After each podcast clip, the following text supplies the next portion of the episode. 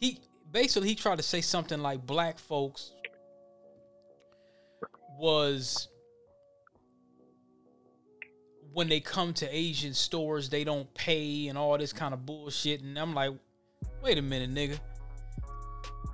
Yo ass then jumped into a black, you didn't jumped into a a, a, a predominantly first of all, you didn't jumped into hip hop, which is a foundational music right off the rip.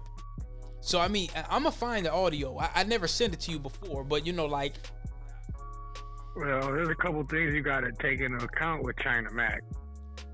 First thing is his gang affiliation is in the Asian side.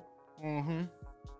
You know what I mean? Like they ain't even gang banging with blacks. They gang banging against other Asians.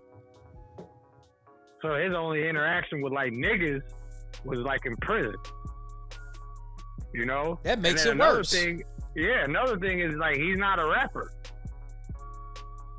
I've never heard that man spit a bar.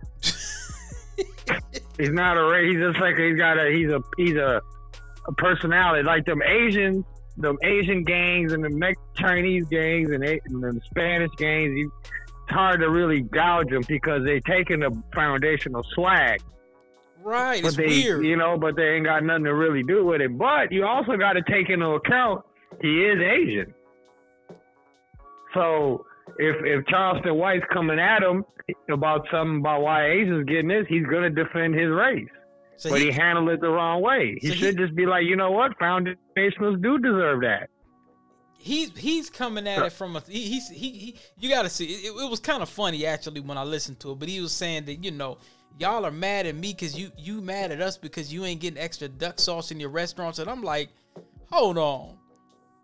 And you know the Backland podcast got to speak on it. No, wait a minute. We done built up half of y'all damn businesses you being in black neighborhoods. Let's not do that. Let's not. You really don't want to go there with me on that. See, a lot of folks Right. ain't bringing that up. But th- this is what Charleston has something to say, and I agree 110. percent He ha- he's had a lot of very inflammatory things that he said. But this, I agree with this 110 percent. And then we're gonna go into Tekashi because this he's been waiting on this for a minute. You spoke out on it, and a lot of You hear it? Uh, Mhm. Seems like they didn't care about if he said it or not. They They don't more give a focused on your message. They more focused on my message. That's how I know, nigga, they ain't they ain't my people, homie. Black people so motherfucking lost, nigga. We'll suck the white boy dick, we'll suck the Jew dick, we suck the Italian dick, we suck everybody dick, nigga. We kiss everybody ass. We don't protect the black woman, we don't protect the black children. Nigga, we were supposed to ride for Tamir Rice. Fuck George Floyd. We supposed to still be dying behind Tamir Rice, nigga. Now that Tamir Rice one hit me different. You know why? Tamir wasn't doing nothing wrong. He was a kid playing with a, you know, a fake gun. The 911 caller told the race soldier, and remember what I told you before. We talked about this and we talk about this a lot. I said the new assassinations is going to be black children. Black children um and the and the ages are going to go lower and lower. Remember when we were talking about how um they're going to go from the adults, the black men to the women to the teenagers to the adolescents. And eventually in, in, in- until people stop shut the shit down, I hate to say it, I I I, I couldn't put it past the race soldiers to uh start start start getting at toddlers. Oh yeah. I mean, it, It's it, it- coming. it's gonna have to get to the point where folks gonna have to shut that shit down because they're like, okay, y'all ain't doing, y'all ain't gonna do nothing about these adults. You ain't gonna do nothing about Tamir Rice. Okay, we just gonna keep it going. White supremacy is based on.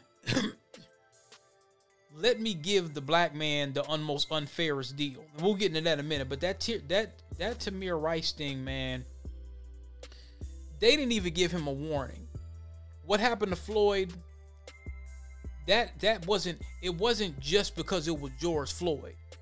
And some people get it mixed up. They be like, "Well, it was one of the worst ones." No, it wasn't. Emmett Till was one of the worst ones. They lynched Floyd on camera. The difference Right. the difference between Floyd and Tamir Rice was Floyd had Floyd had I, I I'll, I'll say that he had he had been given some opportunity to hey man get in the car. So if he's tripping or if he's high, He's given a whole lot of opportunity to get in the car. he told him to get in the car. They told him a million times. Tamir Rice wasn't even given the opportunity to get in the car. So Charleston feels a certain way about that. I agree. It's like when the race soldiers pulled up, they just killed Tamir. They just Right. killed him. They that that was that was an a state sanctioned execution. What I mean by that is for, for folks listening to this, a state sanctioned execution, which means it was ordered by the state. Now some people would disagree with me. They would say, "Well, you know, nobody told him to go do that." Remember what you told me about the other thing? What did they tell the 911 caller? The 911 caller said, "This kid probably is a fake toy gun." That was that Yeah. was that's what that was what came over over that phone line, right? So hmm Tamir wasn't given a chance at all, and race soldiers don't usually always get fired; they get transferred. So he got transferred to another department. He had already prior in his history, he really wasn't supposed to be a cop at all. He had already did a bunch of a bunch of foul stuff before he got on Ohio force. So we'll keep keep the Ohio going, or I mean we'll keep the audio going. White folks will still still be dying behind Tamir Rice, nigga. These niggas go on with their motherfucking life, nigga, cause they ain't willing to die, kill, and go to jail for the race, nigga. But they'll kill you for your tennis shoes. They'll kill me for saying fuck DMX. They'll kill me for saying fuck China Mac and China Mac saying nigga. China Mac threatened me publicly. But they mad at me for my response, but he get to threaten me publicly. Man, fuck these new race of black people. Nigga, we come from Texas. That's why I put this shirt on. Texas nigga. It's a Texas nigga nation. We don't fuck with Houston. We don't fuck with Dallas. Nigga, these nigga, we come out of Fort Worth, Texas, nigga. And I do what I've been doing for 10 years. Ain't now another nigga ever came and helped me. Wasn't no nigga with me when this little boy came home from the juvenile facility, my nigga. But it was plenty niggas on camera with me. It was plenty celebrities on camera with me. But wasn't no nigga with me when we came here to get him clothes and shoes. I represent a nation called niggas. Our grandmothers were slaves. I come from the white Sloan plantation. That's where I get my last name from. I trace my lineage back to slavery. I'm nigga. I ain't black. I ain't African American. I'm nigga. And I don't want to be nothing else but nigga. And this word should be on the wall, nigga and don't no Chinese boy get to use it. Don't no Mexican get to use it. They don't know nothing about them people that was called niggas and they laugh at them. They think nigga mean ignorant. They don't know them people didn't give a damn about reading that white boy's word because that white boy word didn't mean nothing. Well, they can grow food on their own. They knew how to process chickens. They knew Now, how. what he's talking about, a lot of people don't understand what he's talking about. Before integration, even after slavery, during slavery and after slavery, during Reconstruction, when we were going to school, you remember at South High, when we were going to school, they made it seem every time around Black History, what did they tell us? King, they didn't, they rarely mentioned Malcolm, if at all. King, Abraham Lincoln, oh, y'all were free and a, a change gonna come, a change gonna come. They, they made it seem almost like when niggas was left off the plantation, everything was hunky dory and you just you just had everything going on for you. And it's like, no. They black folks had to fight off the plantation. And then when they got off the plantation and they started to cut their literacy in half, I talk about this, I probably said this on this podcast a thousand times. They cut their literacy in half in less than 20. They cut their literacy, their, liter- their illiteracy in half um, in less than 30 years on their very own and built up their own enterprises. Tulsa, Oklahoma, it wasn't just Tulsa. North Carolina, and Minnesota, everywhere. Across this whole country, black folks had that shit popping. Even while the little, even while the little dusty Klan rednecks was sitting up there talking about they don't know how to play a piano, niggas was out here building. They already, we already built America from scratch, but they was rebuilding their own little segregated America, which was doing pretty damn good. That that's what he's talking about. So the concern wasn't okay. Well, this man's book here. Well, damn it, I got me some acres. It's not my 40 acres, but damn it, I know how to grow food. I know how to build a house because I built it before. You see what I'm saying? That's what he's talking about. How to kill pigs and process pork. The white boy didn't know how to do that. The white boy didn't know how to build a motherfucking thing when he got here. Them niggas built this country. And the Chinese didn't go through what the niggas went through. So now can't no motherfucking slant eye booty face motherfucker speak for the nigga and use that word and get to don't nobody say nothing? Nigga, we still got my grandmama 81 years old. You think she wanna hear a motherfucking Mexican hollering he a nigga? And them folks was hung. Them people was hung, homie. They couldn't even talk back to the white boy. They couldn't even look up at him and make eye contact with him. You think them Chinese motherfuckers get to use that word and I don't get mad?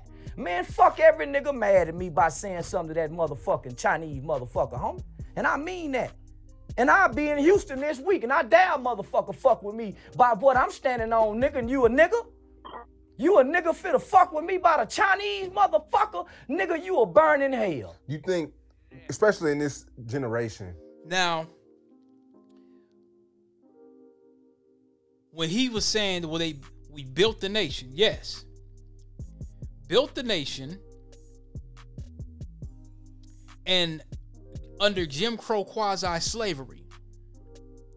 Under Jim Crow, and, and I'm I'm leading into this. There- th- th- This is this is important. What I'm leading into Jim Crow quasi slavery created all the music, created jazz, pretty much, and that's what I was telling you the other day that the foundational was a it's it's a unique it's the unique American experience. It is the unique it is the American experience because when the race soldiers when they took those six percent of black folks from Africa, dropped majority of them off in the Caribbean and Brazil. A lot of people they didn't teach that us they didn't teach uh, us that in school as well this uh, around about the six percent that came over here, they were totally stripped of pretty much everything. Like if I wanted to go back and try to figure out who was who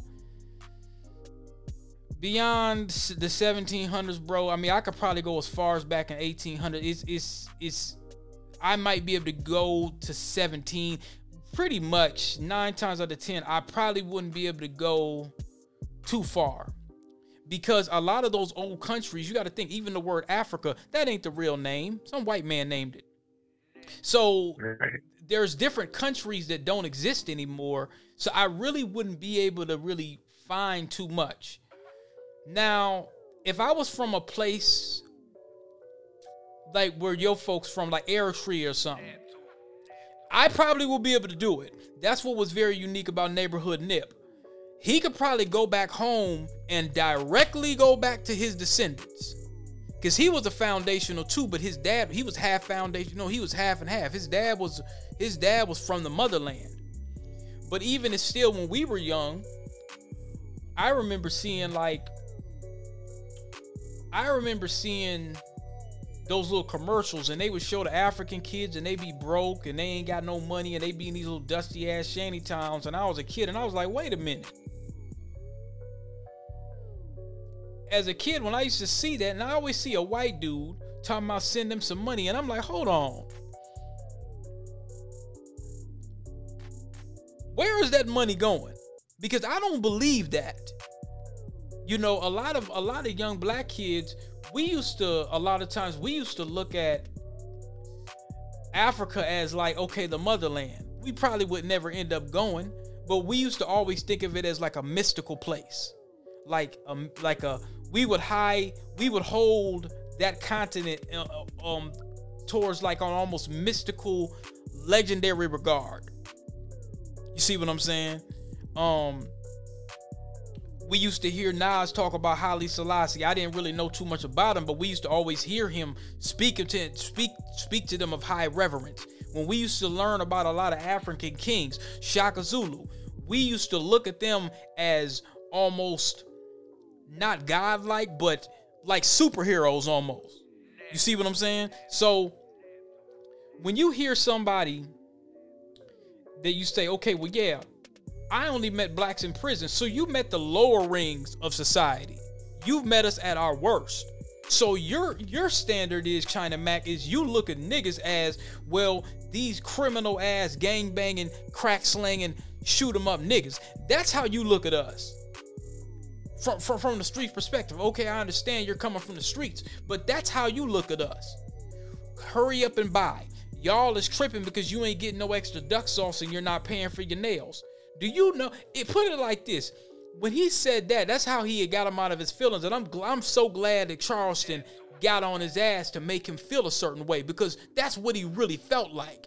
Hey, you niggas just come in here, you hurry up and buy, you don't pay for your nails and this, that, and the third, you want some extra duck sauce.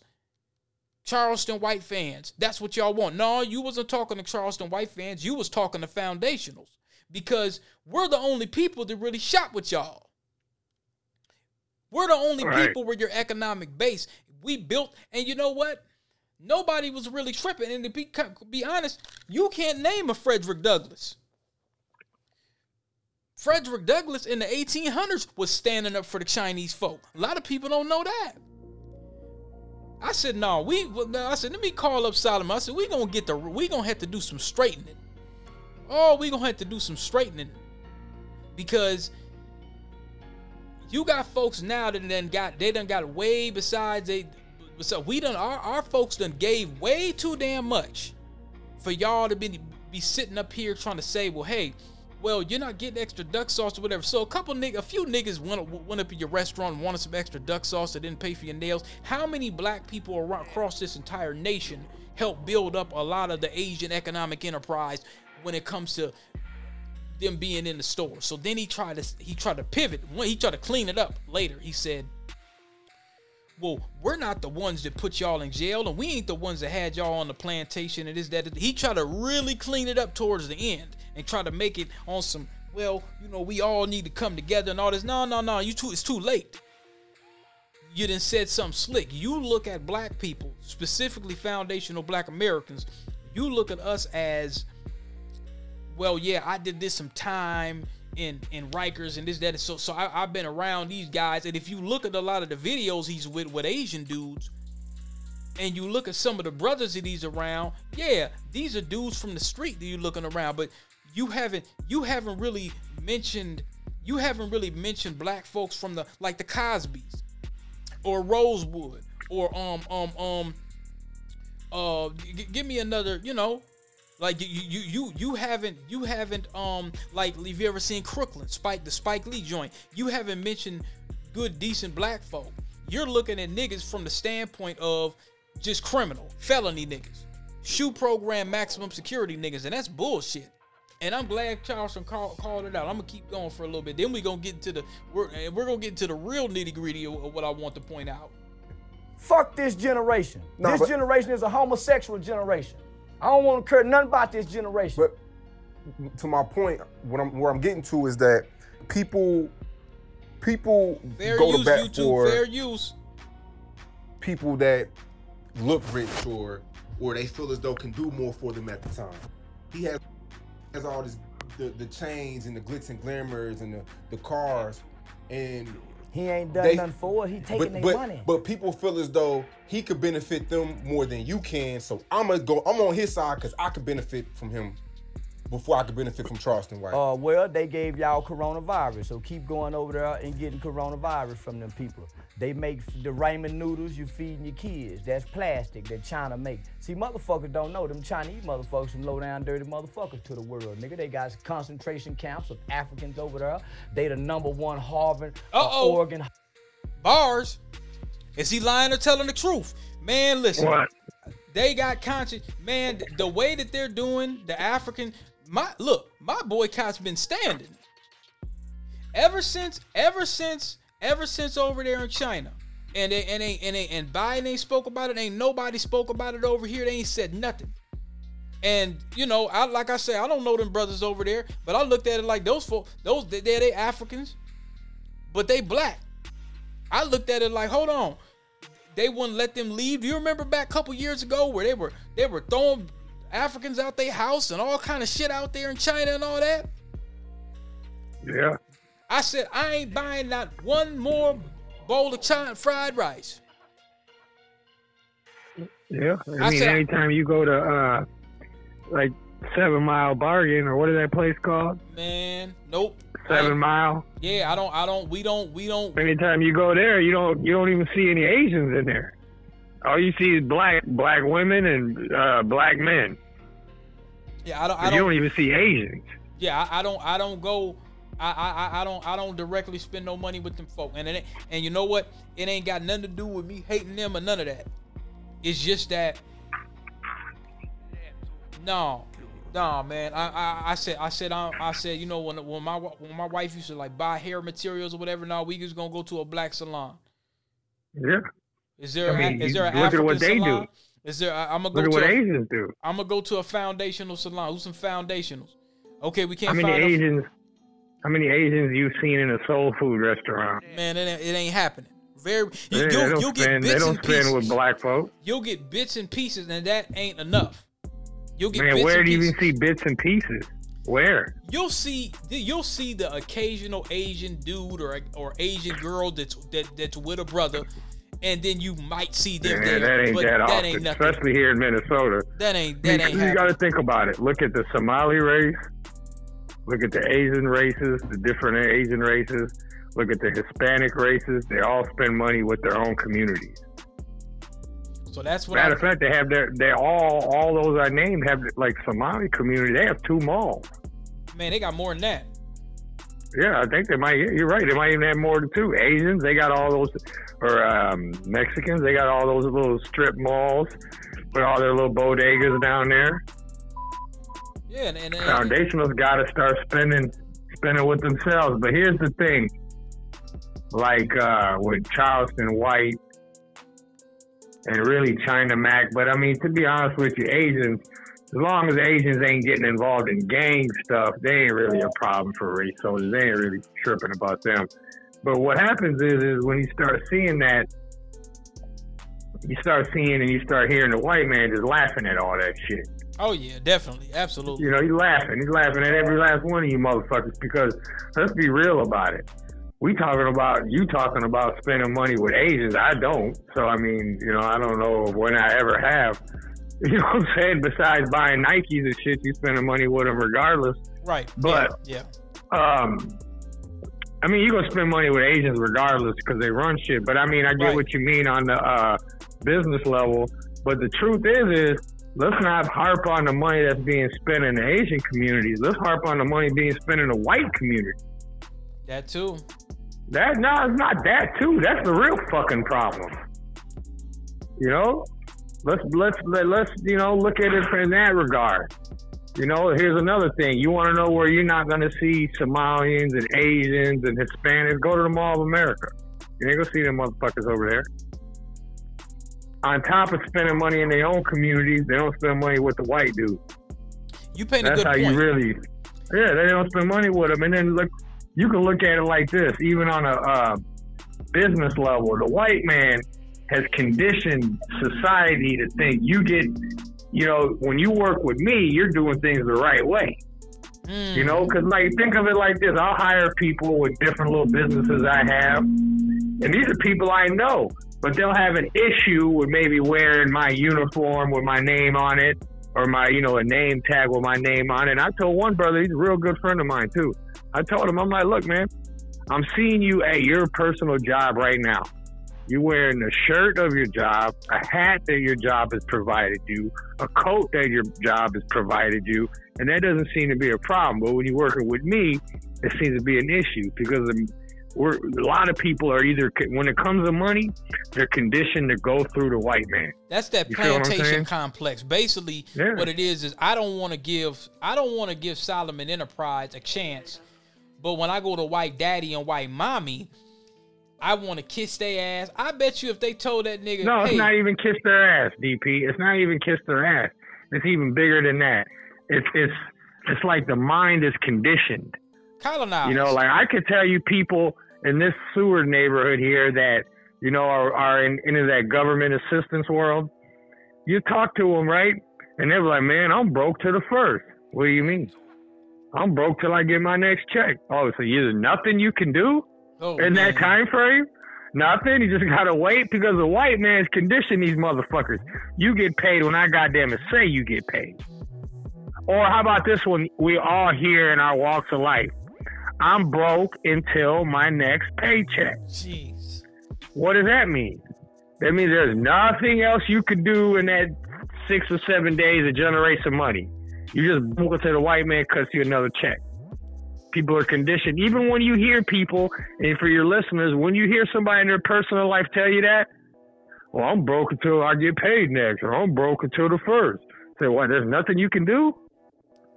There's no other way. You have no skills. You have no talent. You have no other way of generating money, or you block that out of your brain because you're conditioned. Well, I get paid when the white man says.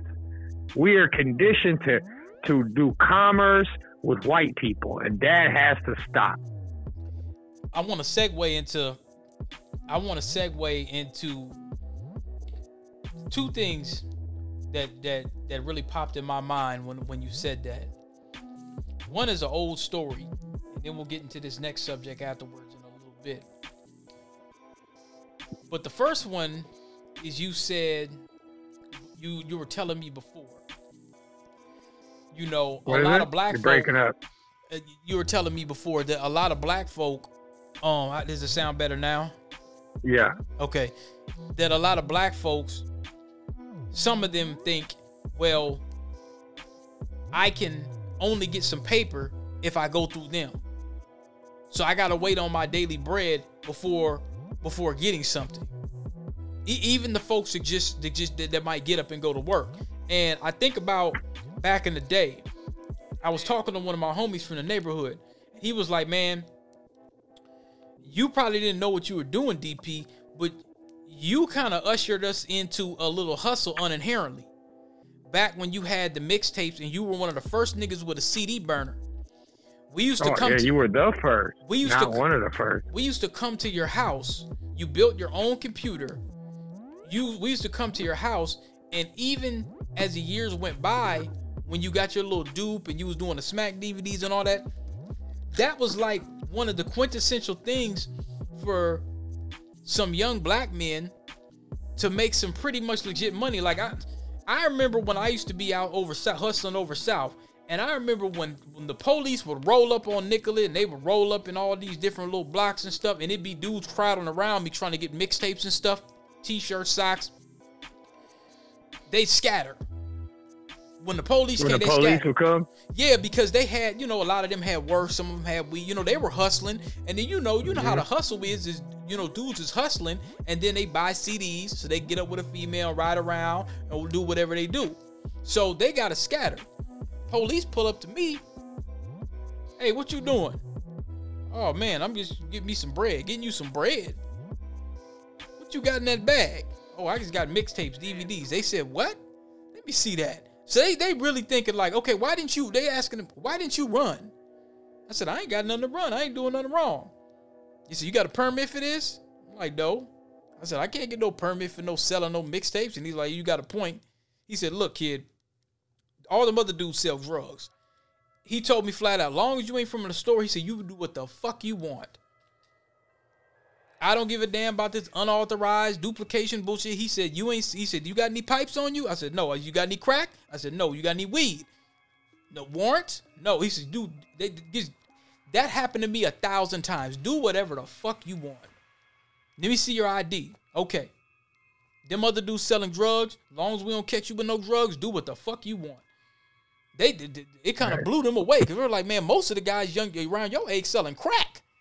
You know, they Right. really didn't know what to do at that time because, you know, I mean, they're not going, they wasn't going to arrest me and bring me down for selling CDs. You know, they were like, okay, they're, just not going to do that. Now, if you're standing in front of Target or some shit like that, you know, they, they might say, hey, man, just go across the street.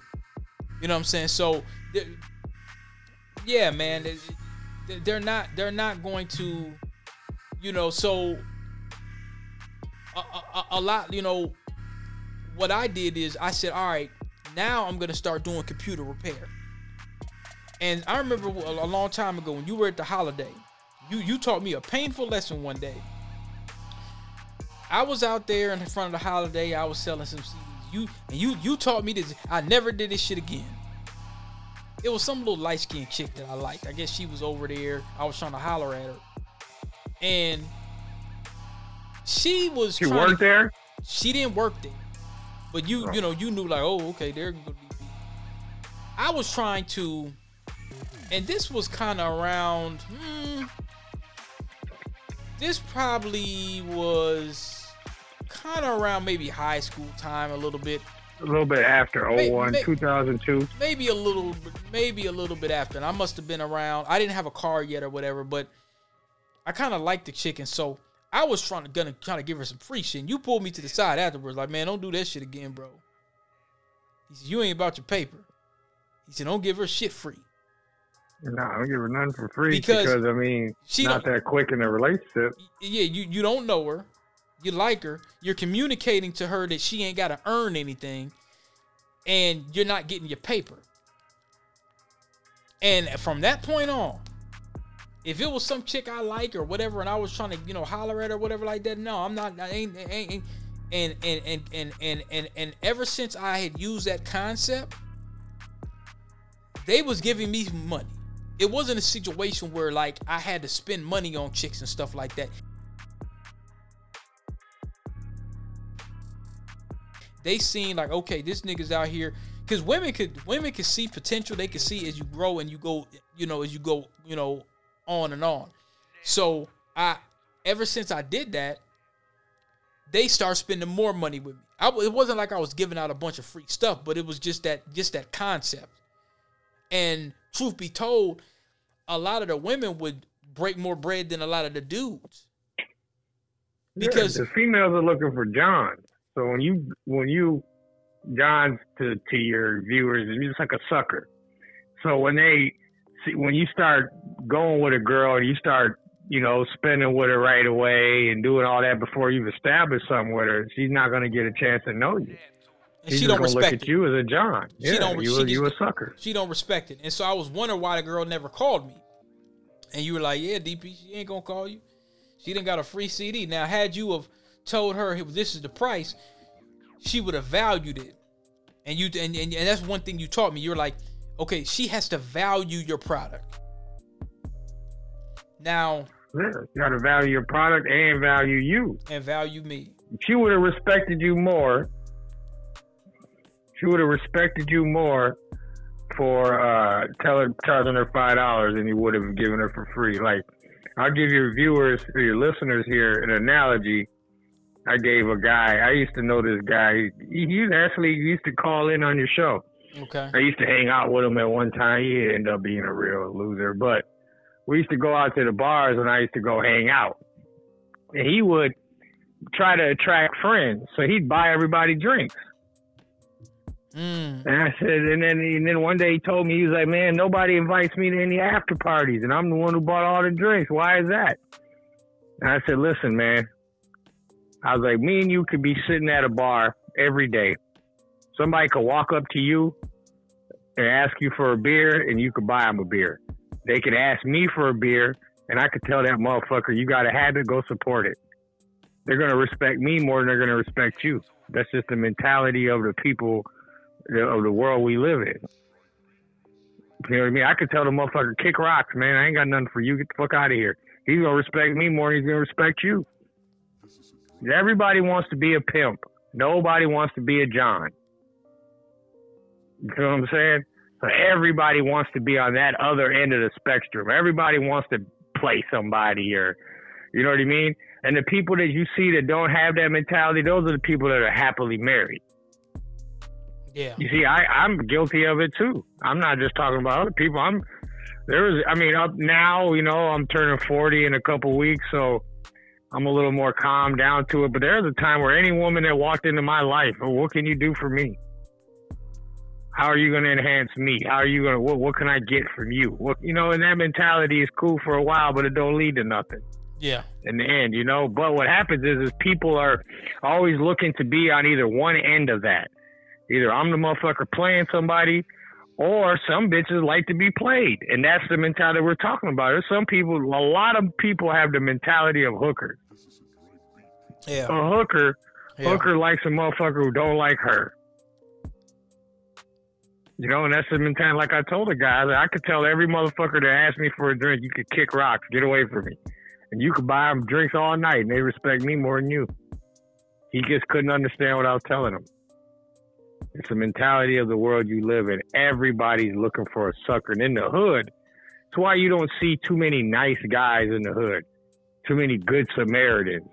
You mean to tell me there's not good people around? There are, but it's just once that that goodness is mistaken for weakness, now it opens the floodgates to things, you know, and that's something that is a community of people got to get better at, you know, got to get like the kid, the DP that's in the neighborhood that was the first person to bring computers in the neighborhood, the first person to talk about downloading music.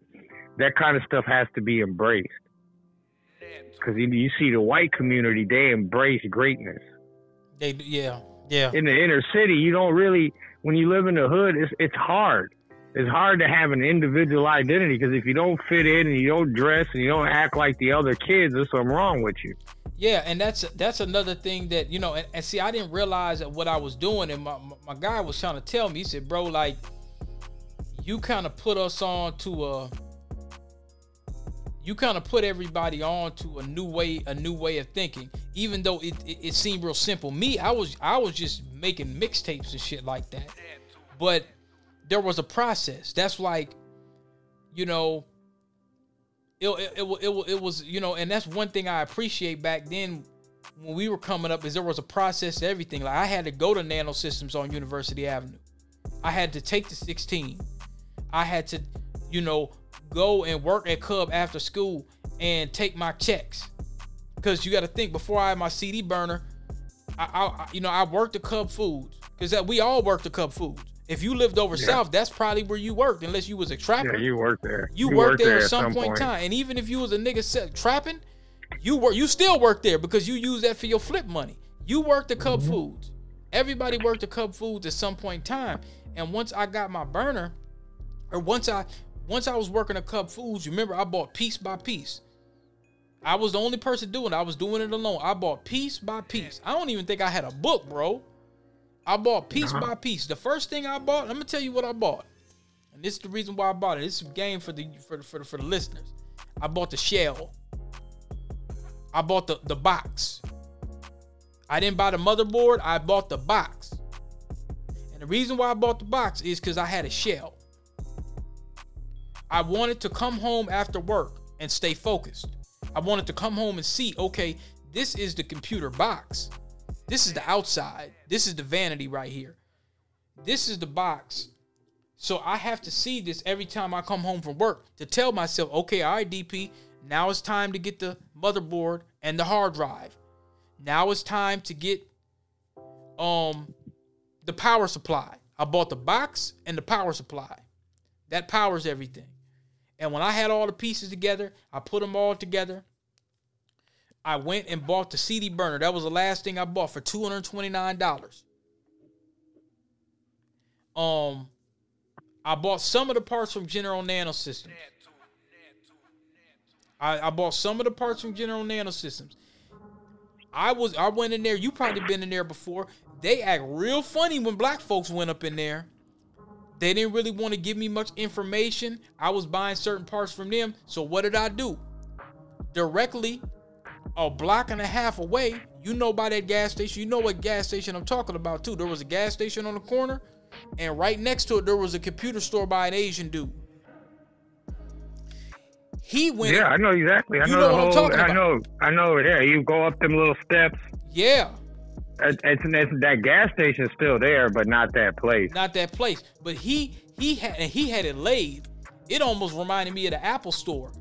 When I walked in, it kind of felt like home. He wasn't acting funny. I brought my computer up there. Let me tell you what I did. I brought my computer up there because he seen what I had. And he helped put a lot of my shit in there. And he added, he showed me how to do what they call a dual boot.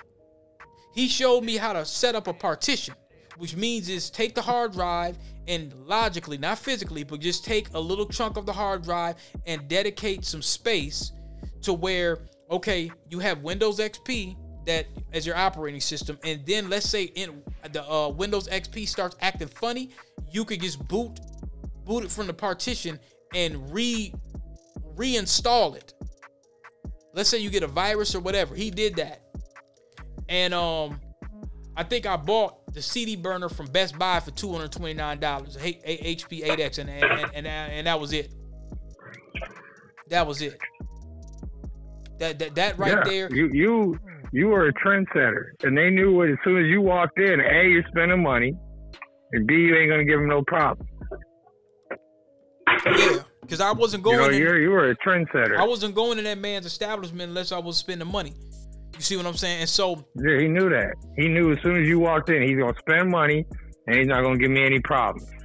But you did have a couple of issues up there, I think, especially at General Nano Systems. Yeah, yeah. They I had I had a few issues because I went back there because they had some parts that the Asian guy. The Asian guy was just getting started.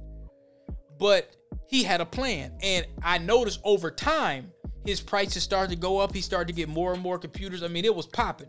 And he was one of the few people working there. Um but I had but I did have a couple issues when I went to Nano Systems. Now eventually Nano Systems had went they had went under. Yeah, Um, they're not there anymore. Oh, they yeah, they're not going in there anymore. Hardware really ain't a thing because everything is going to the cloud.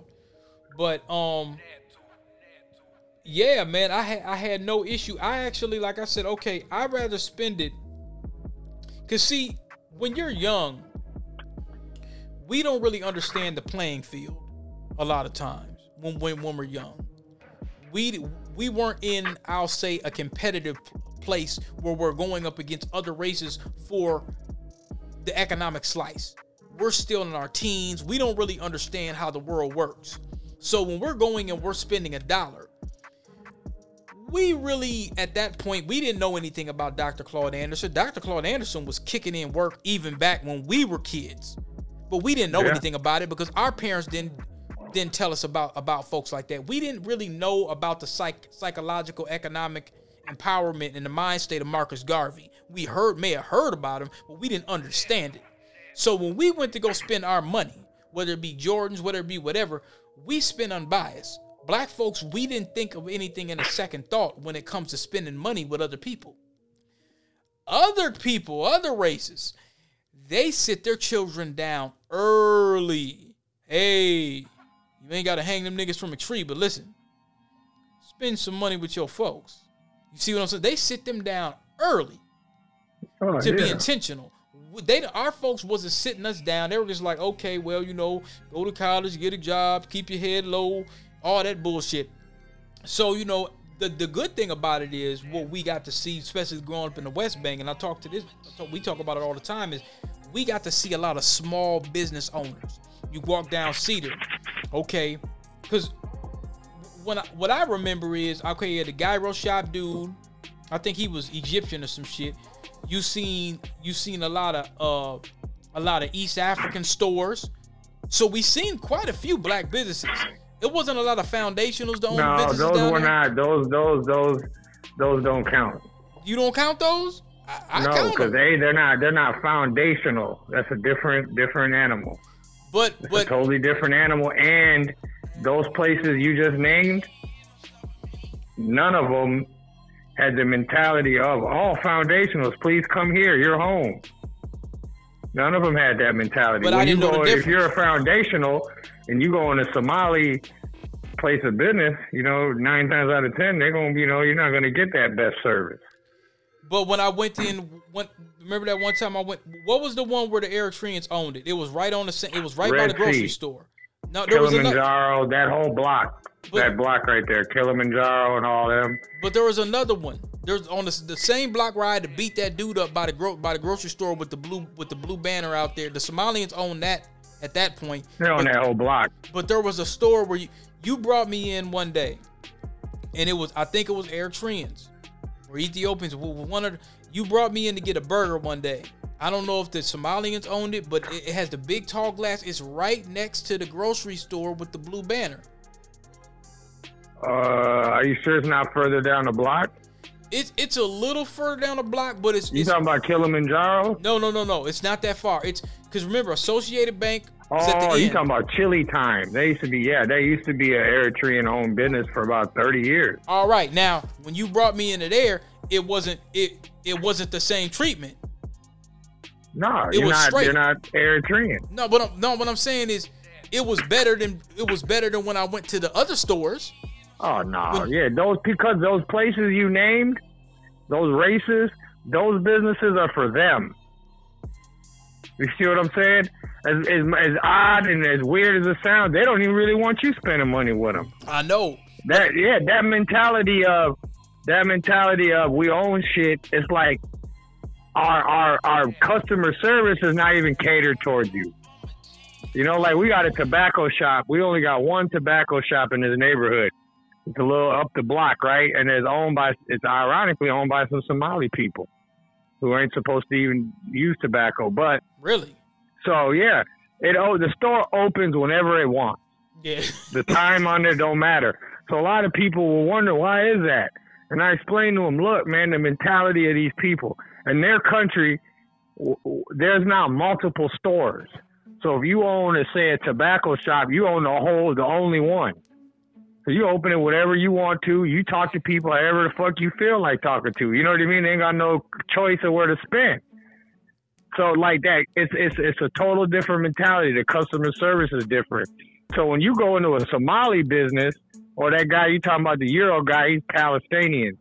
So when you go into them places, they're not they're, you're not home. You're not spending money with your community. So now I, I totally disagree with you. You know what I mean? But I didn't Even know. me as an Eritrean, if I go into a Somali store, I'm not spending money with my people. They're I- my people. But I didn't. But see, well, me being 16, 17, me walking up and down the block to Cedar. I the thing is, a lot of foundationals, we don't, especially when we're young, we don't really look until otherwise, until treated otherwise. We don't really look at. Well, this ain't my folks. We looking at it like, oh, these some brothers like us. Now we go into the store and get treated like shit. We like, damn, I thought we was, you know what I'm saying? But Right. I got to see black faces with with small businesses, so it kind of rubbed off on me a little bit, bro. See, I'm seeing seeing that blueprint. Now, if I go in, Yeah, I- blueprint. I'm not welcome that much. Even PDQ, man. When I used to go to PDQ, man, they used to, man, PDQ. I I. I always remember PDQ being being. Did, did, did, did, did the Somalians own PDQ? Not growing up, but towards the end, Okay, because I like used to go, towards the end of me being there, yeah, but not in the in the beginning stages. PDQ was owned by the same people who owned this, the whole Cedar Riverside.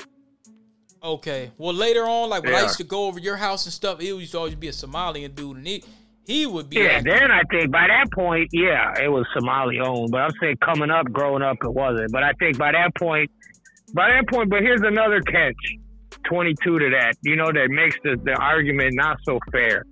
You see, Somalians, and this is something that I talk to you about a lot, they have a hierarchy. right.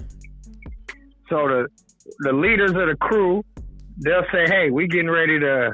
Especially it's tribal, so the leader of that tribe will say, "Hey, man, I, I got plans on buying this building right here." So what he'll do is he'll go to everybody in his community and get as much money as he needs. So say he needs two hundred thousand down, and he's got a thousand people in his community. You do the math. I need a hundred out of all y'all. Right. I need 200 from all y'all. And I'm going to open this, and then our our tribe is going to shine. And that's a code of conduct, as it should. Yeah, that's a that's code of conduct. Now, now let me And ask that's you what this. they robbed and ri- they robbed that of the foundational black man by not by erasing the history, yeah, and and, the and, lineage. and now with okay, and then just throwing one slab of meat on the table and making everybody fight for it. And the foundational race, that's where the lack of unity doesn't come from the people, comes from the system. Creates that. it's a brilliant plan, very devious and very evil. Um, Willie Lynch. you know so okay so so so for example let's say um let, let's say I was in Cedar Riverside, for example, right? And remember, like I told you, that Somali chick I used to talk to. Now she told me flat out, you, you know, you you a descendant, so my people really ain't too keen on you, and you're not Muslim. That was like the Yeah, that's issue. the key one right That's the there. you're not Muslim. But she said, you know, now, now, now, now, check this out. But she said, you know what? Th- They looking at it a certain way, but she said, I, I, I'm not, I'm not gonna go by what they say. So she was kind of a little, little rebel, a little bit like. But she said, you know, now, now let's let's just say I was just a basketball playing ass nigga, ended up at the U of M and became a fucking millionaire. Now, let's say a nigga were to marry her or whatever the case may be. Would if if if I was a foundational but not a Muslim, going in that community and I let's say I just got to know a couple of the brothers and say, hey, you, know, I want to, uh, you know, my wife she she from she from Africa, but you know, I, want to just help y'all out. You know, I want to, you know, knock y'all down with thirty to hundred. I'm a basketball playing nigga. I'm on the Timberwolves, whatever the case may be. You ain't one of these corny ass niggas that went and got went and got a Becky, and and and you know what I'm saying. Let's just say that would they accept it, or would they be like, okay, he's not Muslim, he's just he's a foundational, he's not Muslim, we ain't accepting shit from this nigga, or would they be like, oh no, no, brother, no, brother, brother, would they be on some shit like that? Well, I mean, you're a foundational, and you and, and you have to explain that to me one more time. Okay, let's say, for example, like this, like how you're saying in their tribe, a hundred dollars, a hundred dollars. Let's say I got cool with some, and I was a Timberwolf player or some shit, has a bunch of Somali friends or whatever. He's want to look out, or let's get, let's just say I was just just Jerome down the block, just your DP, just down the block, and had got cool with some of them, and I guess was just a nigga with some money and they wanted to open up a business and I'm like, well shit, y'all give y'all 20, 30 racks. I blow that shit in the club. Like, would they accept it? Or would they be like, well, I mean, you're a millionaire. Ah, nigga, up maybe about 400, 500K or some shit. I don't know. Mm, I mean, probably not because of your your your Somali, and they wouldn't. I mean, you're a Christian, so they probably wouldn't do business with you on that level. Oh, so the code and is then they- like they ain't even they ain't even rocking with it at all, you're saying. they might do a business with you, but not one of their businesses. You see what I'm saying? You might be telling them, "Hey, man, let's open up a uh, Nike outlet or something." Yeah, okay, let's do that. But if you want to come at them with like, "I'm going to invest in a like Somali restaurant or something," as a Christian, no, they ain't fucking with you. Not like an investment, but like like how you said, you have the you have the you have the Oh yeah, everybody's got a. Yeah, they ain't doing that with you. As a Christian, no, they got. Oh, how would you even get in the picture? Well, for like I'm saying, remember I told you I used to talk to this Somali chick, and they. Oh they- no, no, you are you are now you're far removed from that. oh, okay, okay. you so, would have had to have become Muslim, change your name, and be seen at the mosques all the time. So if I and said- then you'd have to have some big wigs vouch for you. So if I so basically if I said no, I'm a foundational. I ain't about to change my name. No, you can be a foundational. That ain't the problem. But I'm not changing my name. I'm not changing my Well, name. I'm not changing. You got to have. Muhammad. You got to have Muhammad in your first, middle, or last name to be considered Oh. Muslim. okay. You know what I mean? So Muhammad has to be either your first, middle, or last name. I know some guys with the name Muhammad Muhammad. Now, okay. Now, now, now, let me ask you this here. I don't really see, and I, it ain't no beef, but I don't really see, um, is it a foundational thing? Cause I don't really see the, I don't really see them rock with the nation too much. And you know, this, the What nation, of Is- the nation of Islam got a strong code of conduct, but they don't really mess with them like that. Well, there's a difference because there's you got your your your Muslims like Somali Muslims, Saudi Arabian Muslims. They're not too keen on American Muslims Why? Because there's a there's a thought a process that a lot of American Muslims are bought into uh, oh, because they recruit. hmm. You know, they Okay. recruit people, to try to get you to become. Anytime you sitting there talking to a hardcore Muslim and you having a real conversation with him, he's gonna try to convert you. And a lot of times there's money with that conversion. So sometimes they look at the American Muslims, black American Muslims, like there's a lack of credibility. Oh man. Jeez. Damn, that's crazy. Like I'm bro. Muslim. Like like it's it's like somebody saying I was born into this, and somebody else they're looking at it like you can you're a Muslim today, and tomorrow you might be able to go back to being a Christian. Oh, okay, okay. So basically, Yeah, like, so they're okay. not they're not looking at that. I think, but to get into that type of world, to you- you would have to be as a foundational. You could never get to the point where you're the one getting the money.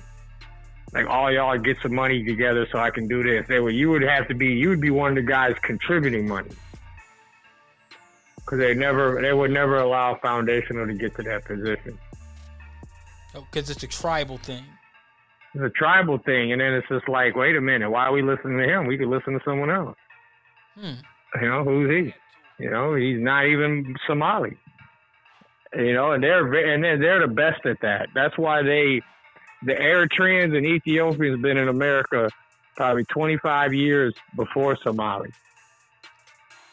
You know, but they they were able to understand working together Do you and remember? having a hierarchy. I'm gonna mention a name. I mean, nobody won't really know it, but I, I just thought about this because we, I- we used to be playing basketball. Marone, do you remember Marone? Marone, you remember him? Yeah, oh yeah, yeah. What He's a- gone through some tough times. Man, what, what? Where was he from, bro? He's Eritrean. I knew it. I fucking knew it. Yeah, Marone was cool hundred percent. I, I knew it. I Yeah. knew it. I wasn't sure, but he, you know, he kind of he kind of threw me off for. I wasn't sure where he's from because he kind of got the. I was like, is this nigga from Egypt? I know he's a nigga, but I'm not sure where he's from. I couldn't figure out where he's from, and he had like the hazel eyes or some shit. He looked kind of he looked kind of different, but I said. eh, I know he's from East Africa, but where? I could not figure that shit out when I was a kid. But you know, we was kids at the time. We ain't really thinking about it. But I remember I said, Marone, I know that. I don't think that nigga Somali. He Eritrean. He's Eritrean. Ace too. Hey, Ace was. Yeah, yeah, yeah. Those Ace- guys fell on some bad luck though. I mean, like Marone, his mom taking good care of him, but Marone, he smoked some uh laced shit. Damn, yeah. Some shit that was laced and man, it fucked his brain up big had a- time. He, had a couple moves on the court, man. Yeah, yeah, he was a little bit. And then Ace, he's you can find him right there on Cedar with a sign in his hand. That's crazy. I mean, Ace used to be a hustler, man. Ace used to kind of have a little hustle. He had a He little ain't got hustle. nothing now. And his hustle now is holding a sign. Uh, work, work. I need money, and then he tries to cover his face so nobody will see him. Damn, bro. And then he'll even sit in a wheelchair sometimes and make a, you know, try to get some more sympathy. That's crazy. It's sad. I mean, it's sad reality, you know. I remember. That reality. And if you see in the Cedar Riverside, man, you see a lot of these Somali kids, man. They hooked on the fentanyl and I'll tell you a little story about about Ace a long time ago. I wasn't gonna say it before, but I'm like, shit, it's it's old news. But I remember he had a years ago. I remember I knocked one of his bras. This little little badass light skinned chick one time, man. I think she had broke up with the nigga, and I said, well, shit. I mean, me, you know, we were cordial, but I wasn't. He wasn't like a day one. He wasn't like you. He wasn't like a nigga I called a guy Right. gave a fuck about. It's like, you know what I'm saying? She told me her little sob story, and I'm like, hey, what's happening? you know what I'm saying? But uh, nah, that's unfortunate, man. But nah, nah, I'm I'm glad you kind of brought that to me, man, because like, yeah, man, like. It, it, it, it's a hell of a code of conduct, man, and you know, like even in the nation, the nation, I, I get, I get where you're seeing the differences where they're kind of like, all right, we were born into this in Somalia, like y'all, y'all probably didn't started this maybe later, but like, you know, in a nation, a lot of guys, um, that's why you really, you rarely hear about brothers and sisters something happening to them. You know, Right. far as I mean, like a lot of them dudes used to be from the streets. They're like Malcolm. You know, you know, Malcolm was from the streets. Malcolm was a Mhm. street dude. You know what I'm saying? And he just, you know, he did time, he turned it around, and, and look what he became. one of our most esteemed foundational leaders probably ever on this planet Earth. Um, a lot of them dudes be be ex members.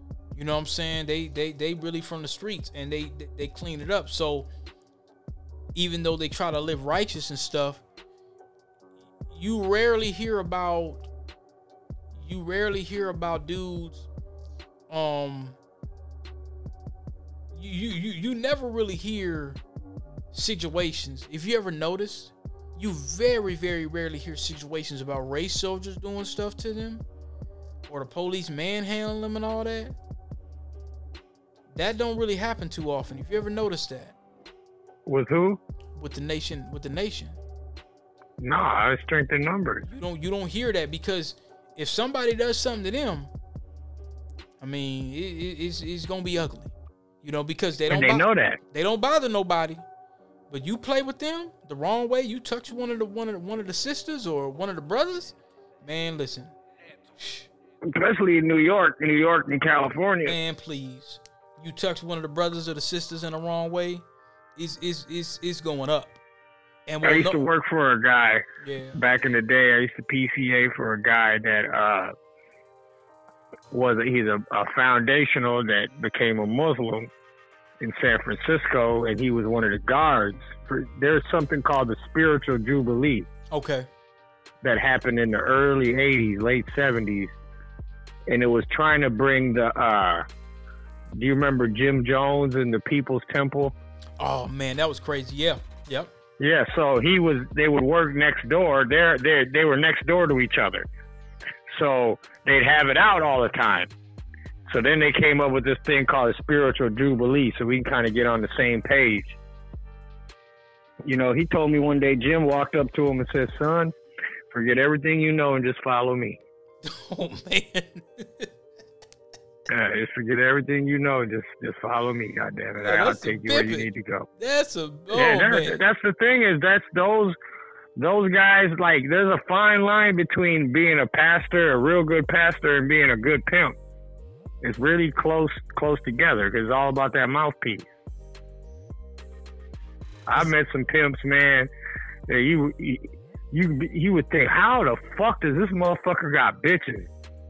Motherfucker, five foot two, 110 pounds, got every bitch in the world because he got that mouthpiece and that confidence. That's what bitches want. Is, and that's where they get that chucks, that tabernacle, tabernacle sanctuary, and that, and that chuck stuff. They always say that chucks.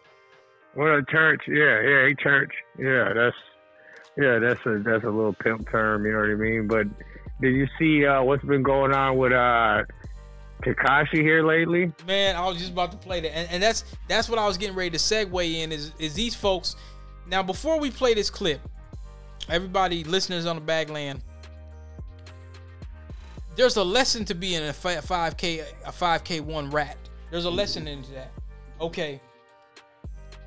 Now, not only that, we got back to this China Mac thing.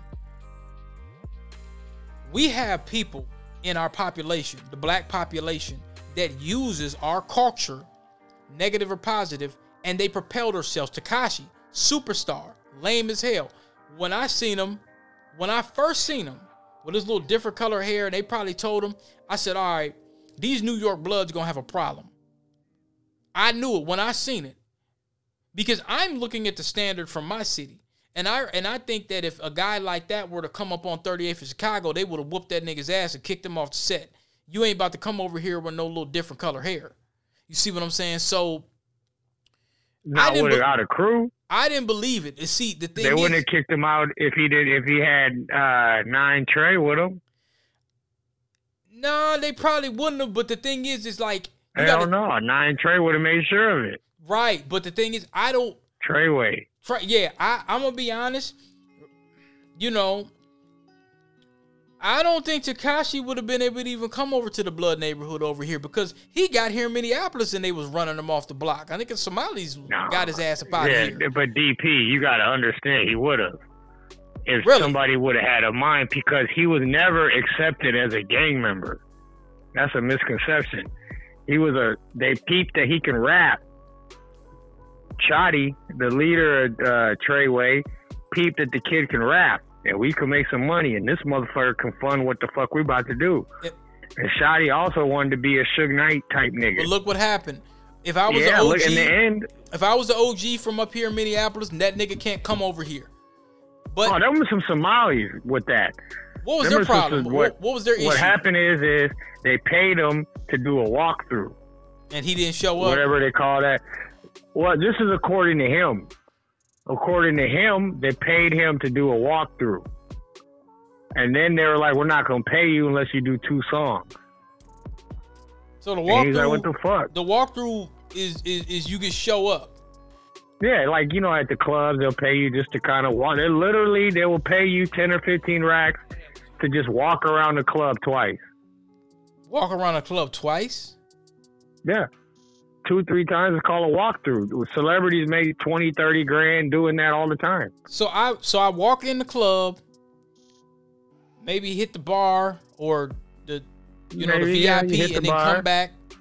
Nah, you ain't gonna be. You're gonna walk around the whole bar. So when you see a flyer that says, "Oh, DJ and not maybe not DJ Envy, but like, uh, oh, uh, I don't know, think it's Lil Reese or somebody. He's gonna be at the Mystic and he's not performing. You're thinking he's gonna be there all night. No, he's just walk. He's doing a walkthrough. So they they paid him probably twenty grand do a walkthrough. So what the idea in that is is people are gonna call their phone and be like, "Oh, so and so's here at this club. Y'all got to get over here." Mm. Or another thing is gonna look at like, "Oh, y'all got a poppin' ass bar. You got celebrities coming in here, Right, so I'm gonna come here." You know. Yeah. So what happened? So according to him, when that walkthrough was over, he went to get his money, and they're like, nah, do two shows, do two songs, give us two songs, and let us do two songs real quick, and then we'll pay you." And he was like, "Nah." So that came into a shootout. But he was never six nine was never.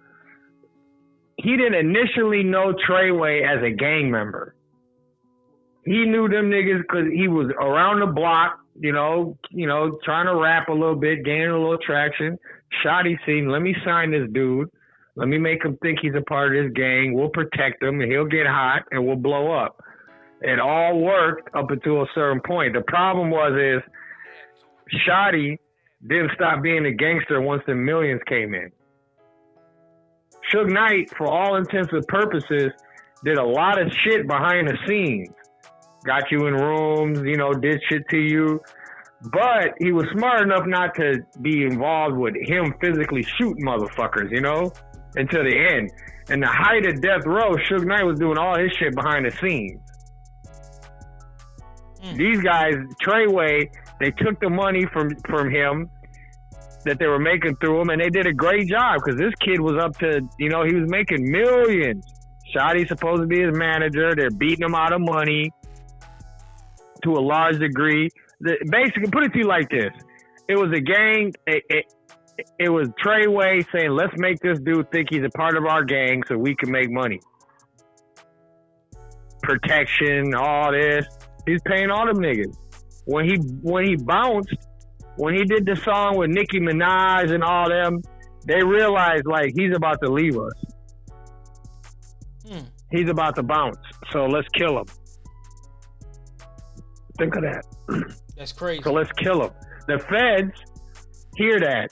Now, you see when uh, Gunna got locked up, and I was telling you the whole time what was going to happen?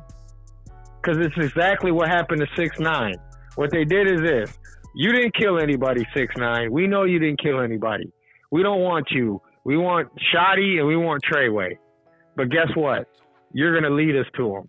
So here's what they did they came up to him so they were watching them. Now they're on the wiretap. Jim Jones and uh, Shotti are talking, and he tells Shotti, "You got to super violate him. Oh yeah. You gotta, you gotta finish him, because if you finish him right now, you own the masters to this, this, this shit that he's just doing now, and you're gonna probably make 40, 50 million. Kill this nigga right now before he bounces." The feds got wind of that because they were all on wiretap. So that next day, the feds arrest him. They arrest six nine, not to protect six nine. Let's lock six nine up because if they kill six nine, guess what? That's our link to what the fuck these niggas are doing. How did Jim Jones now- escape that? Jim Jones, you tell me. That's what Wack 100's been asking for the last year, two, three years. How in the fuck is this guy on wiretap saying y'all got to super violate him, and all of a sudden now he ain't involved. I mean, that's that's so, a RICO. So what happens? That's a RICO. So what happens with that? So what happens with that DP is they the feds arrest six nine, knowing you can't die. So and six nine made it worse. But so here's what they do: they arrest you like they did Gunna, like they do six nine. Okay, we're gonna lock you up for especially. We're gonna make you think about it. You're in six nine, he even had the the guts to even say I was gonna squeal right away. But they made me sit for two years, and then no, you're gonna tell us everything we want to know. Then we'll let you go because we know you ain't killed nobody. You know, we know what's going on here. We know you're just being exploited by these gang members. You're not a thug. You're not. You're nothing. And now to backtrack, so I got the intel on why he got jumped. Let's play the, the footage uh, real quick. and let's gym. get let's get Yeah. your analysis. Let's play the footage real quick.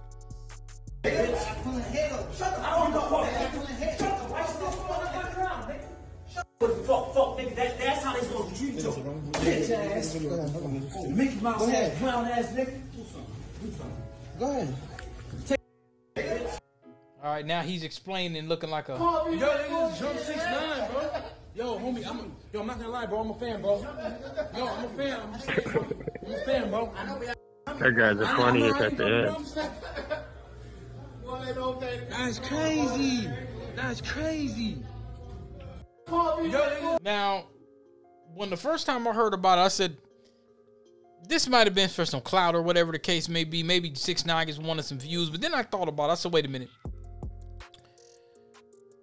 If you're gonna play the gangster role as long as you can, which you really can't, security gonna cost you 10, 15,000. The feds, you don't the feds don't need you anymore. That man really can't do no show. You ain't got really no solid dudes around you. So what's this all about? Like you ain't got no security and you just gonna go to Florida. Somebody's gonna catch you somewhere. So See, this situation was a little more intricate.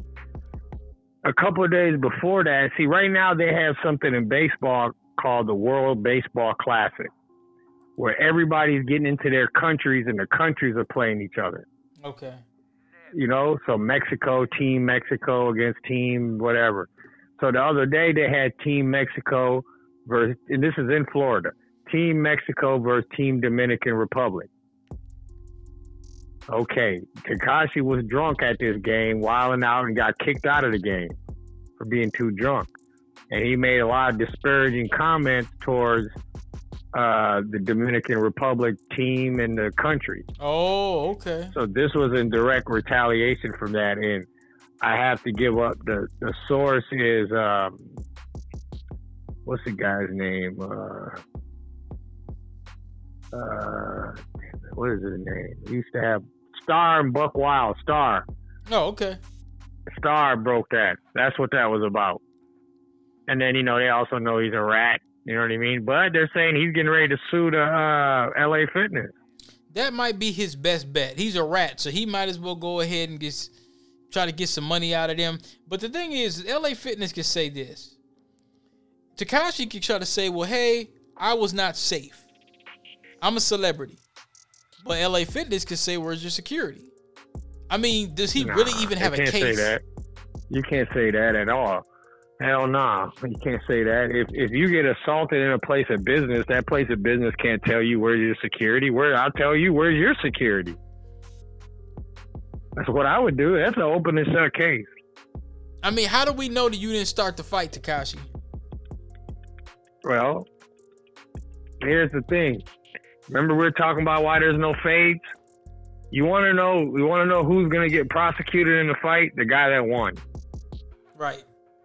That's why you don't see fights. That's why people just go to shoot because it's like if I whoop his ass, I'm going to jail. Two people could talk shit. The guy that gets the guy that wins the fight is going to get the assault charge. Yeah. You feel what I'm saying? Yeah. So, so it, it, it, he's got an open and shut case against them. That's for sure. Um, unless he said something that provoked them, but it don't look like it because the one dude called his other two to come. So it, it doesn't look like it. He's gonna he's gonna get some money off of it. You know what I mean? That's the sad part, and he's gonna run his mouth. And then it's on tape. Somebody videotaped this. One of the guys. Yeah, It's like three guys. So two guys are stomping on him, and then one guy's recording. yeah. So that's like now that's like okay, that's premeditated. That, that's the Oh, theory yeah, they're court. gonna get in trouble. they're gonna get charged. I mean, he's in. Let's see if Tekashi's gonna pr- pursue criminal charges against them. Now you really be a bitch. Well, yeah, and and, and at this point, it's kind of like he could just he could just get his money is buttered. He's, he's a rat right now. So What was the name of his album? He's playing into the fact that he's a snitch, you know, because you asked me one day who's gonna buy his album. I said other snitches. There's Yeah. a whole world of them. And- you know what I'm saying? other people- whole ass niggas. yeah, He's people gonna be their president. and people don't and people don't care, and it might be some little white kids that they don't care. You know, what I'm saying they're not like us. We're like, ah, we ain't gonna listen to nigga. But you know, See, when you break it down the way he does, because he did a long interview I watched with the Shade Room. So when you when when when he's because the kid has a mouthpiece on him, he's able to spin things pretty well, you know. So when he the way he explains it, of course, he, anybody would snitch. But here's the thing: is when you take an oath to be a gangster and be in the gangs, you don't make police statements. right? Period. End of story. Nothing. Nothing. You handle it on your own. I don't want to hear this bullshit he was talking about. Like he, he, he tried. He thought he was bad, big bad, and he got in the world, and he's not. But his fans are going to be other people that have done that. Right, right. There's a whole market. I mean, like I, like we talked one day. Being lame and lame ass niggas, that's a crew now. That's a set. That's a clique. It's not just there's that one guy over there that don't work and he's a loser. And then there's another. No, there's so many of them. They've clicked up. Let's just be lame together. Yeah, And a guy like Tekashi, he's so for everybody that snitched, that likes rap, and everybody that's told on motherfuckers, and everybody that thought he was like a Matt Cloud fake thug. That's who always Tekashi remind me of was Matt Cloud. yeah, yeah, yep. Yeah, he remind me of Matt Cloud. So like when you when you see them kind of people, understand something. Tekashi's their fan. The the the, the whole ass nigga that you know, DP, the whole ass nigga that your viewers know that snitches and be telling on everybody, he's buying a six nine album. Yeah. What's he gonna say? He's not gonna call him a rat because No, he's a rat. No, he's not. So he's what? gonna- You know what the name of his his first album when he got out of jail was? It was Tattletale. That's what he named it. He's he's trolling motherfuckers, and he's smart to do it. Now he's fucking with Wack 100. Wack is gonna help his marketing. Yeah, and and Wack has Wack has the ability to do so. Wack, Wack, you got to think. Wack don't drink. Wack don't smoke. That's just Wack. You know, and he, you know, he knows how to really get. Every time he gets online, I'm, I'm gonna tell you the, the people that got the internet by the chokehold. Okay, nigga wise, I'm talking about. Wack, Who? they got the internet Yeah. by the chokehold. Is Wack Six nine, six nine Charleston? Um, Adam 22, Yep, Adam twenty two. Vlad, of course. Uh, you know, and Glad, yeah. you know, and and and now, um, shout out to the brothers that used to be, shout out to the brothers that used to be in, um, that used to be on the jumper that left it, that that, that left the no jumper. Um, AD and t- they got yeah back on Fig and Community. Yeah. yeah, them guys left. They left AD. They left uh, Adam. Adam. Adam really played himself Well, on they that. had If it's to- true, the, here's the thing, man. It's not like they didn't know. That, that's what I have to say about Negroes. Like, and you, what you the pedophile stuff or the racial stuff? what pedophile stuff? the pedophile stuff was really the last. I mean, it all hit Adam in one week. The pedophile stuff. So you know, like how they have those um, predator busters that be on YouTube, right, right. And then you know they'll they'll they'll creep up on somebody. Yeah. So they were interviewing one of them on Adam on No Jumper. So as they're interviewing him, and this is a brother too. I've seen this guy before. He's real good. So they're interviewing him, and he goes, you know what? I had to be real though. If I'm gonna be talking about people, he's like, Adam, you got a case. Oh. Adam got dumbfounded. He's like, what are you talking about? He's like, you're, he's what are you talking about? He's like, didn't you, uh, wasn't you trying to hook up with a 16 year old girl? And he's like, oh, I thought she was 19. And then they got to go back and forth for a little bit. And then Adam kicks him off. And. Adam never airs that show, but the dude the whole time has his cell phone out. Mm. So he's recording it. You know what I mean? So he had his cell phone out. This is at the same time. So what really why they left was there's a guy named Lush. I don't know if you know Lush One from the battle rap stuff. No. Yeah, but they got this guy named Lush One. He was involved with these like an MC for the battle rap stuff. He's a member of No Jumper. So him and Adam, they're both race soldiers. Adam got to telling them what everybody was making and uh, who he's gonna cut next and who he's tired of. So that white boy went on the went on the uh, uh, Discord and he told everybody. Hmm. He said, "Yeah, this is what everybody's making, and this who Adam's tired of, and this and that." And one of them was AD. One of the main niggas. Yeah, he said he, he but he said I'm tired of AD. I'm gonna kick him off the Monday show. I'm tired of hearing the same four jokes every week, and I'm gonna just kick him off and let him do this his little food show, and that's it. So he thought he was telling the white. He thought he was telling Adam 22. Thought he was telling Lush this in confidence. So he fired Lush on air after after it came out. So when that came out, AD felt a certain way and said, "I ain't fucking with dude no more." T Rail being another, uh, I think they're Crips, right? Yeah, uh, AD's from No, they're Compton. they're blood. No, no, no, no. They're Crips. They're well, Crips. A- Yeah. AD AD's from Compton, Compton Crip, and um, uh, uh, T Rail's from uh, five two Hoover. Yeah, Hoover. Yeah. So what happened is, Yeah. is T Rail just said, "You my guy. You leave. I'm I'm going with you." Fuck it, because he never said nothing bad about T Rail. Right. Yeah, so it all hit all that hit Adam in one week because now a whole nother bitch is coming out saying Adam fucked with her when she was 14. Damn, man. Yeah, so like it it all kind of hit them all at once. You know what I mean? There's But with six show. nine, the new the new thing with six nine is now DJ Akademiks saying nobody can get a hold of him. Hmm. You Well, he could just be hanging out. You know. yeah, he's See, just- DJ Ak, this is where he loses credibility with me. Because he's very well informed, whether I don't really agree with him too much, you know, but he's a very well informed individual. But see, a situation like this, if you go on YouTube right now and you type in 6 9 it's going to come up with a live feed from DJ Akademiks saying 6 9 is still missing. No one can get a hold of him. Emergency. What that is is six nine telling him to put that headline because this is gonna make me more popular. right. Yeah. See, that's where that's where Act loses credibility with me. well, a whole lot of Ack- Ack credibility. is- think, think about it. Ack, Ack is pretty much. You got to look at it like this. I, I'm not gonna say the name, but you and I both know Ack is like that nigga. He he's he's somebody. He didn't rat on nobody, but he's like. Imagine Vlad without. Imagine a black Vlad. You see what I'm saying? He's Right, probably yeah. really not from the streets. He's probably really not from the culture. He really don't give a damn about it. And then here's a here's another reason why it shouldn't matter, but it does. Akademiks ain't a foundational. So he's looking at the music as a tether. He's coming over looking at it from a standpoint like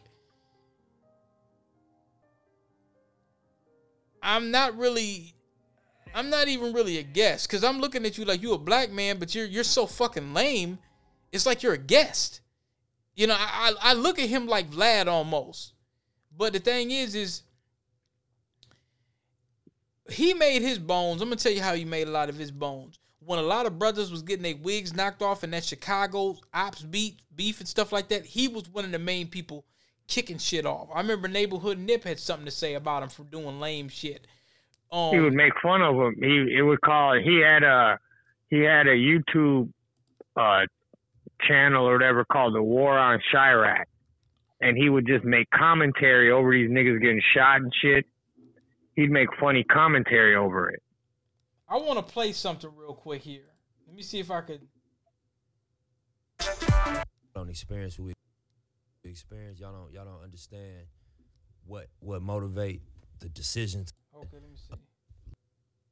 Look past. It's like damn, how long how long people been in America on record? Hmm. And so interviews for the first.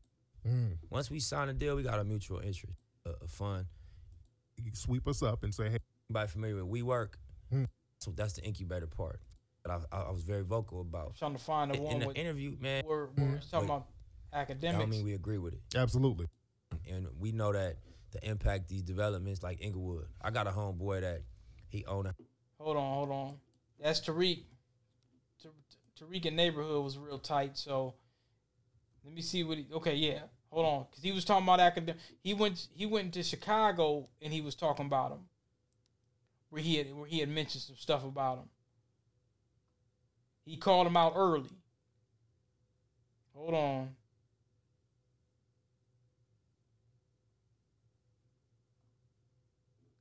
Here it goes. This is it.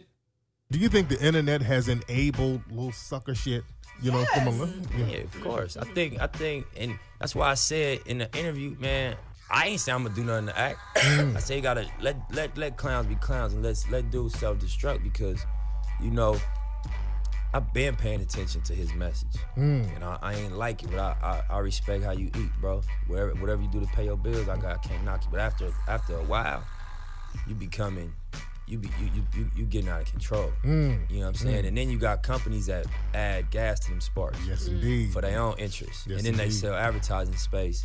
And I don't like that shit. I'm clear on what that motto is. You mm. playing with niggas.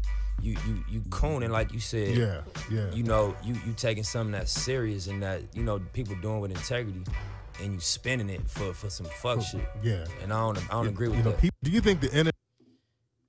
Yeah, and the neighborhood called out called out Axe Cooning for a long time. He's been he, he- he's he's been called he Cooning out for a long time. And the thing is, is you know, so I think I think at this point, you know, Ack and all- all the all these characters and stuff like that, man. Um, you know, we can't expect much. Like, you know, we, we really can't expect much from them. Um, we have to look at it from a standpoint, like like he said, just let clowns be clowns, let them fizzle out. I did want to go on to this next article, and then I want to I want to bring up that topic we had had before about the trajectory of of, of Snoop with No Limit, which is very interesting. I, I don't think Master P gets enough credit for that. Now, there's an article called The Defender, and YouTube is fair use, fair use, fair use. YouTube has been trying to take down anything I say about the you know what when I clearly have documented it over the past couple years and the truth has come out. Well, in a majority ruling, federal appeals court again blocks Jim Crow Joe's you know what mandate for federal workers. A federal appeals court on Thursday blocked Biden's executive order mandating federal workers nationwide get to you know what, and a majority ruling say that the president does not have the authority to mandate the you know what. So, this was a decision by the Fifth U.S. Court of Appeal. Court of Appeals. I'm just gonna say the damn name. Fuck it. They take my shit down. I'll make a new damn channel. Anyway, Court of uh, Appeals in New Orleans reverses an April 22 ruling by a three-judge panel for the same court which upheld the federal mandate. Thursday's decision keeps a preliminary injunction issued in January 22 by a Texas judge in place where the case is litigated. The decision was made in a en banc hearing, meaning the full 16 judge court ruled on the case rather than a panel of judges selected from the bench. A 10 judge majority ruled to uphold the injunction. Now, Feds for Medical Freedom, uh, the plaintiffs in the case said in a press statement, our members have always argued that federal law does not permit the federal government to force federal workers or any law abiding citizen to inject their bodies with something against their will.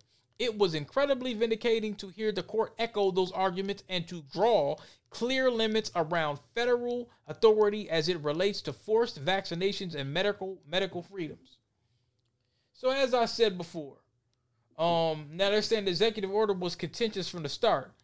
Jim Crow Joe introduced Executive Order 14043 in September September 2021, requiring more than three and a half million federal executive branch workers to undergo the vaccination unless they secured approved medical or religious exemptions. Now here's the thing. Your doctor can just say you can't get an exemption. And religious exemptions, you might bring a religious exemption, and then the employer just says, "Well, we don't want to, because of our own personal uh, work environment or whatever. We don't want that." Now we find out the obvious: whistleblowers, whistleblowers, whistleblowers, whistleblowers. Now the CDC. Let me see.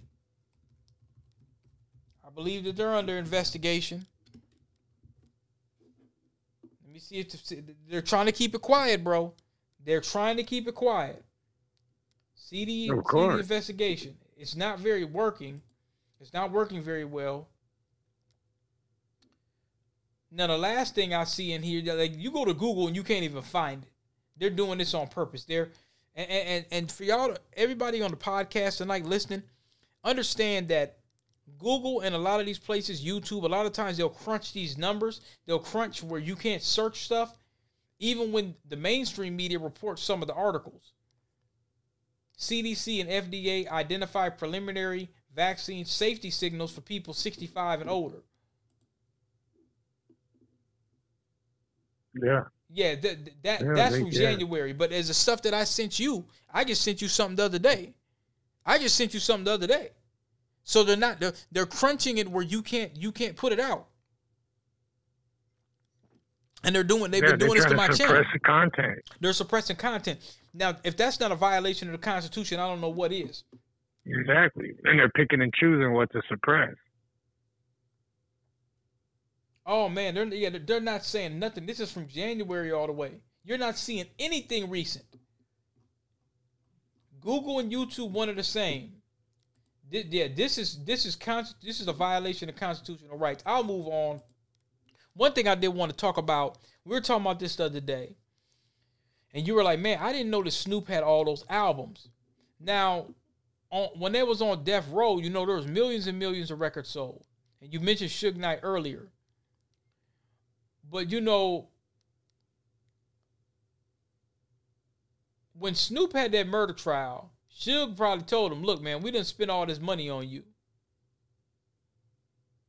That that, that that's what I'm thinking.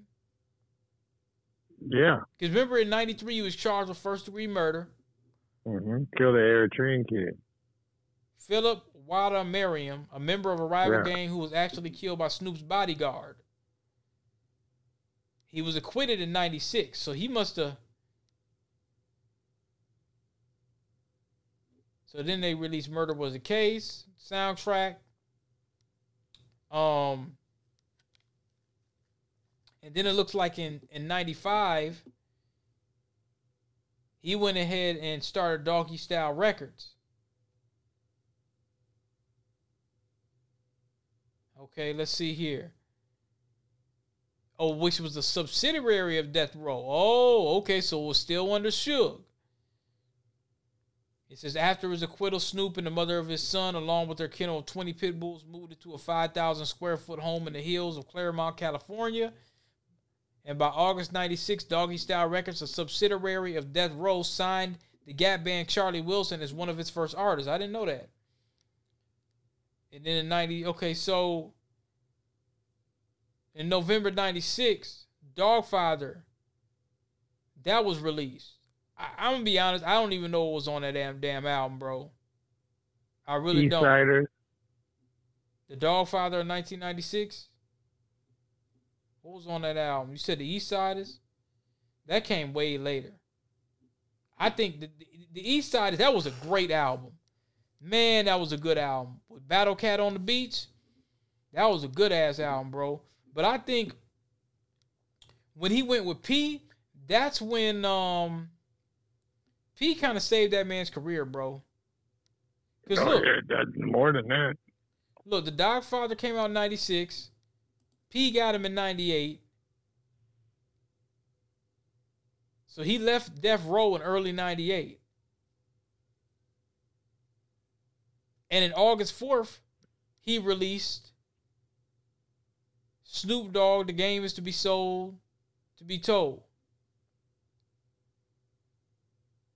Game is to be sold, not told. The game is to be sold, not to be told. Now remember, and that sold a half. That went gold its first week. Damn, that's a lot. It went it went gold its first week. Yeah. It was on it was on the top 10 for 5 weeks and was double platinum by August 22nd, 1998. Fucking with P. P understood, see, P wasn't going to do that dumb shit. And I, am to give Suge credit for credit due. Suge didn't know how to cut that shit off. Suge, man, you had the you had one of the biggest black labels, damn near of all time, man. In the height of in, in the height of gangster rap, Oh yeah, yeah, MVP lineup. and nigga, you ruined it. Suge ain't supposed to be in prison. I don't like seeing that shit, bro. Nigga, you ain't supposed to be in prison. Nigga, you supposed to be living with your grandkids, sitting up here, opening other black businesses. Death Row is still supposed to be on on the march. Now, I think Snoop bought some of that, which was pretty smart. I I think think Snoop bought all of Death Row. I think he I think he owns I don't think he owns all of it. But The shit, name. might as well. I mean, how, who else would be better? Think about it. Who who who else would be a would it be a better fit for? Nobody. You know, um, Dre probably didn't want shit to do with it. Um, Dre, and then who came next? Snoop, right? And then Pac. Pac came after Snoop, right? Yeah. Right. So so I mean that's to to be able to own that and pass that down to your kids. I mean, people gonna continue to listen to Pac albums. They're gonna listen to Snoop albums and Dog Pound. Um, but yeah, man. Um, that that record sold. That sec that record was double platinum by October twenty second, ninety eight, and it was released in August. He Master P really cleaned his career up. Yeah, man. I mean, he really got him. I mean, it went platinum in Canada. It went silver in in the UK. That's sixty thousand records. But like you know, silver, silver in the UK is big. Platinum in Canada is big as hell because it's not as many people. Um. So I mean, man. And then okay, let's look at the next album because like you're a numbers guy. Okay, Top Dog. Top Dog, that was released in May 11, 99. That was on No Limit and Priority. 187,000 its first week. Pretty damn good. Second only to Ricky Martin's second album, uh, se- second uh, self-titled album. Um, that album. Let's see here. That album went platinum as well. So it sold two million records worldwide. DJ Quik on the beats. Ant Banks. Ant Banks was the dope producer. I think he did a lot of Too Short shit. Oakland, California.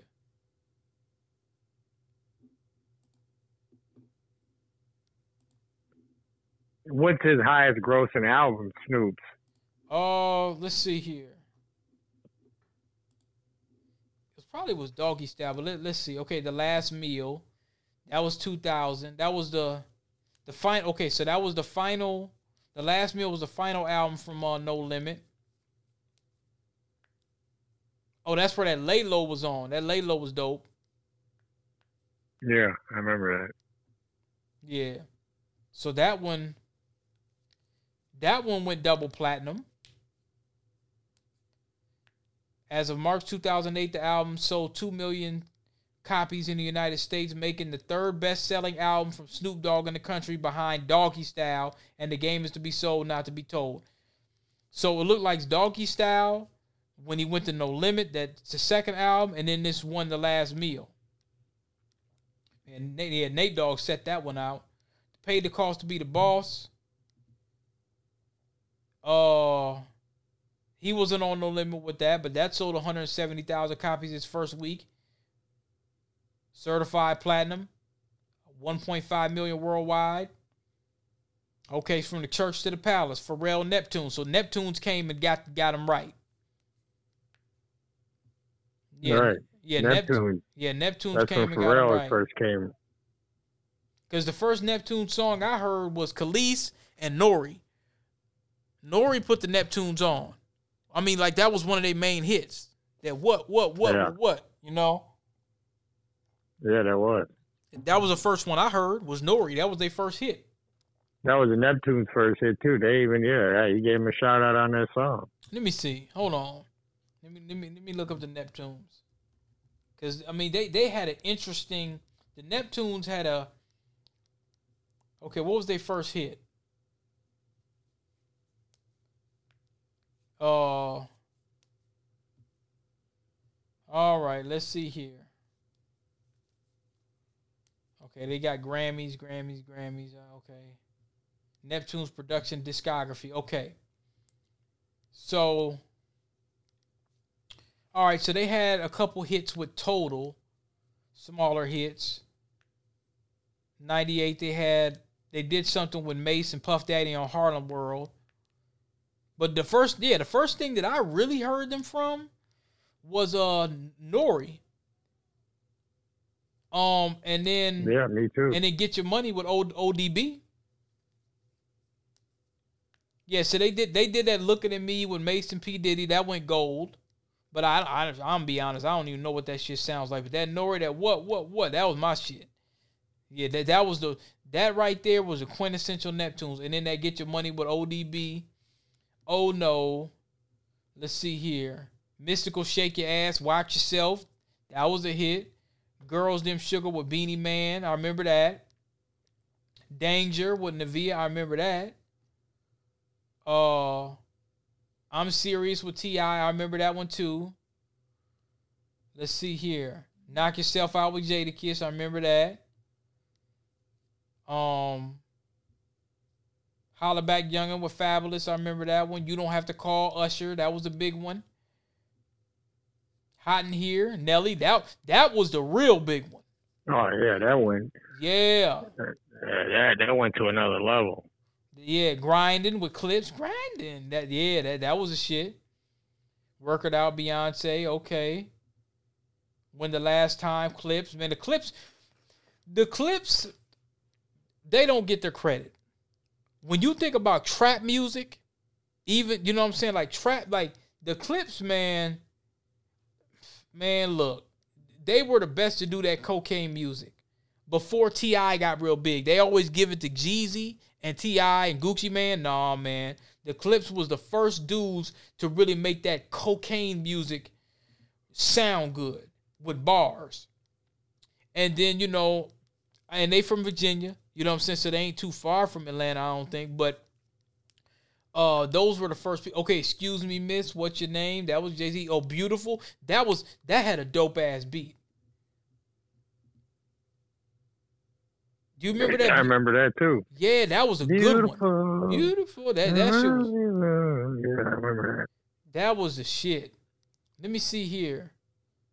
Um, yeah, that that shit was really dope. Who made? Okay, so I know that was Neptunes.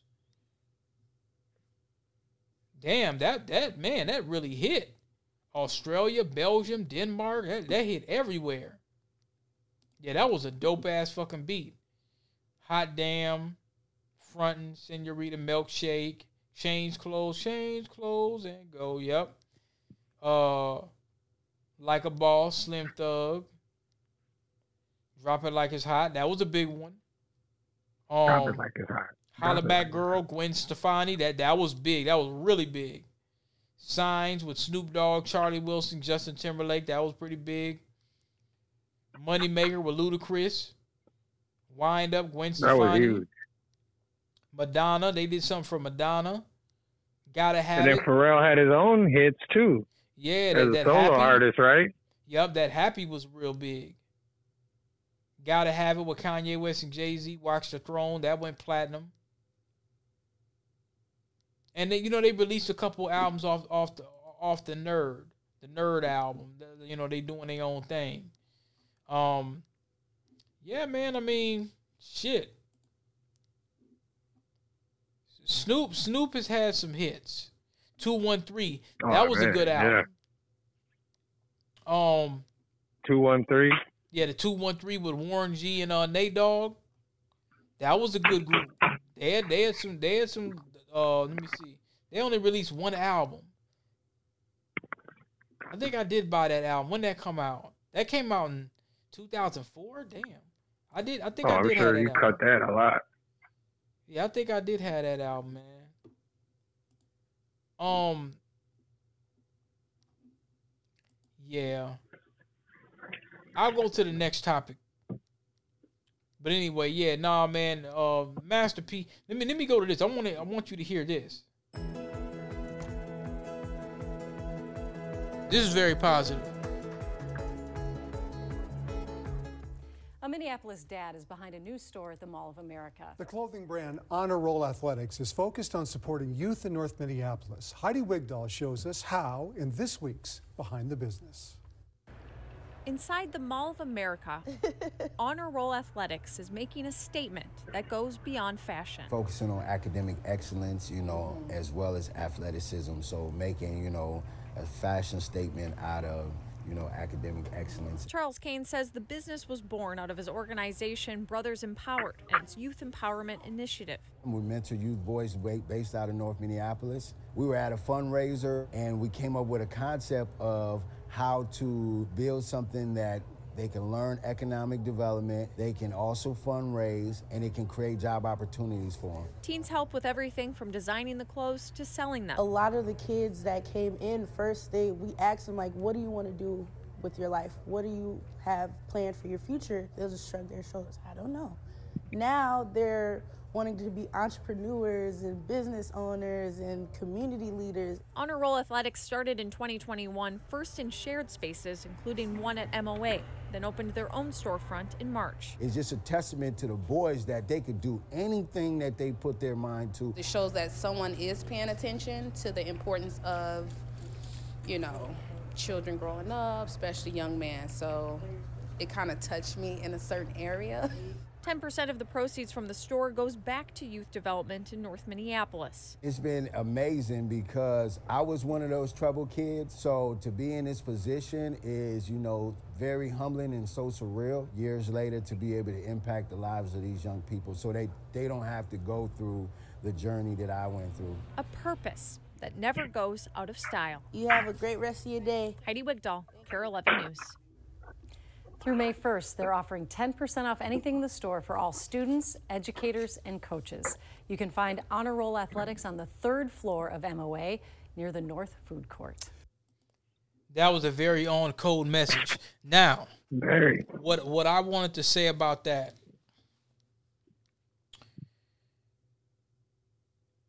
I wanted to play that. I happened to see that on a website. I believe it was on the news websites and stuff like that. I was looking at, and you know, I remember a time when we used to go to the Mall of America and you barely see any black owned stores. But now because the Mall of America damn near went to hell, you know, they're letting the, the foundationals in. Like, oh, okay, we having shootouts and this, that, and the third. Okay, let's let's let some black folks come in. And the same thing with Uptown. You know, so but like that that was a very, very constructive message. And it, it was a point I was getting ready to make. I forgot what it was. It was a very important point, but I kind of lost my tr- my train of thought because I was just looking at the clothes. The clothes look really nice. Um, a lot of times, what people will say is, "Well, you know, black-owned businesses they don't have this. Black-owned businesses they don't have that." But you know,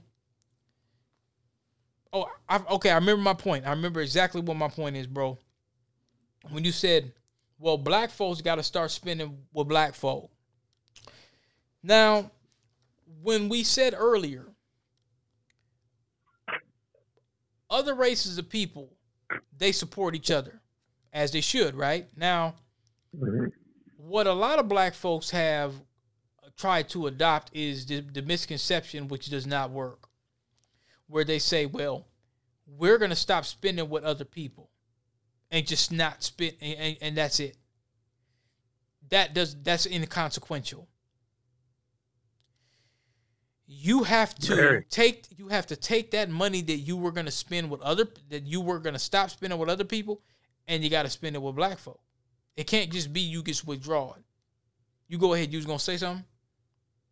No, I was just agreeing with you. Yeah, you have to spend that money. So if we say, well, I'm not going to spend with Billy Bob, or I'm not going to spend with this, or I'm not going to spend with these, I'm not going to spend money with people that disrespect black folk as a group. If you say that, okay, yeah, all right, I'm not going to go to this store. I'm not going to go to Cup Foods, or I'm not going to go here, or I'm not going to go to whatever these places in that that that a person might deem to be and I'm not just it doesn't necessarily have to be a black owned business, but how do they hire black employees? How do they treat black people? When you when you cuz I you you've seen this as well as I have, bro. You've been to restaurants and you've been to businesses where you're a black customer and they have black folks working there, but they treat them niggas like it's a plantation. And you're like, "Hold on. Why are you talking to, to them like that?" You feel a certain way. Yeah. Exactly. See, you asked it black employees, man, how they pull them to the side, hey, bro, how they treat you here, bro? Man, everything good. I'm being treated well. You know what I'm saying? Like, uh, you know, I get a promotion, I got a plan, you know what I'm saying? I get my 401k, I got my scholarship thing together. I'm about to start my own shit, bro. No, everything's okay. And, and, and, and overwhelming, most of the staff is like, okay, I'm good. Cool. So yeah, it's not a black owned business, but they don't run it like a damn plantation. Exactly. You pointed something out earlier to me that I thought that was a notable statement. You said you go into a lot of these other places and they ain't got no foundationals working there. But we shop there. That's Jim Crow. That's Dred to me, that's that's Dred Scott stuff. That's Yeah. Dred, yeah, that's Dred Scott. The hell with the Jim Crow thing. We it's going worse than that. It's Dred Scott. That's Dred Scott treatment. We could spend with you, but you don't want to see our faces walking around with your uniform. No, you don't want nothing to do with us. You just want our money. Hurry up and buy. No, no, no, no. And we ain't missing it defeats the purpose. Here's if I'm trying to make money, hold on. If I'm trying to make money off of black people, why am I hiring black people? I'd be breaking even. My goal is to exploit black people and get rich off of them. How am I employing them? I just, you know, so if I'm, I open a business and I just want to be like these Asians and just get all this black money. If I turn around and employ blacks, I'm not profiting from them anymore. Now I see. We used to go. We used to go to this, uh, some, you know, what they call a salon store. It was some Asians that own it on the east side. You probably ever, you you might have seen. I don't know if you've been on the east side that much, but on West Seventh. Now they have. They'll have black people working there from time to time. When we used to go there, I'll be honest, I didn't never felt I didn't feel like it was a hurry up and buy something. Now, of course, they got the brothers, and that was smart. They got the brothers working there because when we walk in, you got to think when you're a black person and you see another black person, you feel a little more comfortable. Yeah, especially if you know like they ain't, this is a place I want to spend yeah, money. especially if you don't know, especially if you, especially if you know that they ain't a coon. You know, you like okay, brother, because you know they could pull you. Hey, brother, you need you need help with this or whatever. They they gonna make you feel comfortable. So yeah, that's a strategic point. But at the same time, I said, well, I- don't know what their business dealings is, and it's not really none of my business, as long as that brother's good. But if you're hiring black people from the neighborhood, then that shows to, th- th- what that tells me is is you maybe one of two things either you're either you're comfortable being around us or you don't mind or you don't mind breaking some bread and i'm like all right cool But when you start talking about this China Mac shit, talking about some duck sauce and some old, well, people don't want to pay for no hair lashes or this, that, or whatever, no eyelash or whatever the case may be. Well, now you ain't just saying a few isolated incidents. You're saying that your customer base is doing that. And if that's Yes. true, and if that's true, if that's true, then I would beg to cite this very this very statement. I would beg to if, if that's true, then I would I would beg to cite this very statement because remember when the pandemic started and you had a lot of white supremacists that were running around talking about well the COVID comes from Asian people and this that and the third. Remember they were saying that. Remember they were saying that, Mhm. and, and and and Asians was talking about oh we getting our ass kicked and this that and the third. They try to blame black people at first, but then you had a bunch of coon niggas running out talking about, well, we need to keep on supporting their businesses, this, that, and the third. And black folks start pointing it out like, wait a minute. You got sisters that's coming up in there getting beat on. Ain't nobody saying nothing about that. You see what I'm saying? And it was a lot of black people. It was black leaders, Al Sharpton. It was a gang of black folks that, you know, unbeknownst to us, we like, okay, whatever. These niggas gonna do what they do that was speaking out saying, well, no, uh, there was a lot of Asian businesses suffering, and there was a lot of black folks putting the cape on for these niggas. They never did that with us. Even when even when their businesses started kind of falling through the pandemic, you had black folks, even if they was coons, that was stepping up to the plate saying, hey, continue to keep breaking bread with them. When they should have been pointing them to black folks. So again, uh, if if China Mac's going to use that excuse, if he's gonna turn around and say, "Well, niggas just want some duck sauce and niggas don't pay," no, we been spending money with you motherfuckers, and you don't deserve it. That's the bottom line. So th- th- Right. that's that's just me gets clear clearing the smoke on that. He can't use that excuse. So it wasn't just well, I'm mad at Charleston White. Okay, you you say fuck Charleston White if you got an issue. That wasn't what it was about. What it was about is Charleston baited him into his feelings about what he really felt about us. And so now what we have to say is, wait a minute, hey AD, all you ex no jumper niggas, what's happening? You sitting with this nigga. It's the same thing with like you mentioned about Adam 22, where you said that with the pedophile allegations, he had some race soldiers. He had one of the most arch nemesis race soldiers on his platform. And he was agreeing with him. Oh, he was. Yeah, let me let me play like a, lot of the stuff from the new black media that I be sending you. Let me play what he had to say. I just want you to hear this. I just want you to hear this, bro. If if if Adam wanted me to come on his show, I don't think I would go. But if he wanted me to come on this show, I'd call him out on that. Hey man, You've been you've been hanging around Nick. And see, here's the thing. It's not even just Adam, bro. All them niggas that was on no jumper, y'all knew that nigga was like that. Ain't no way Right, you can't. just- You you gotta let's let's keep it real, bro.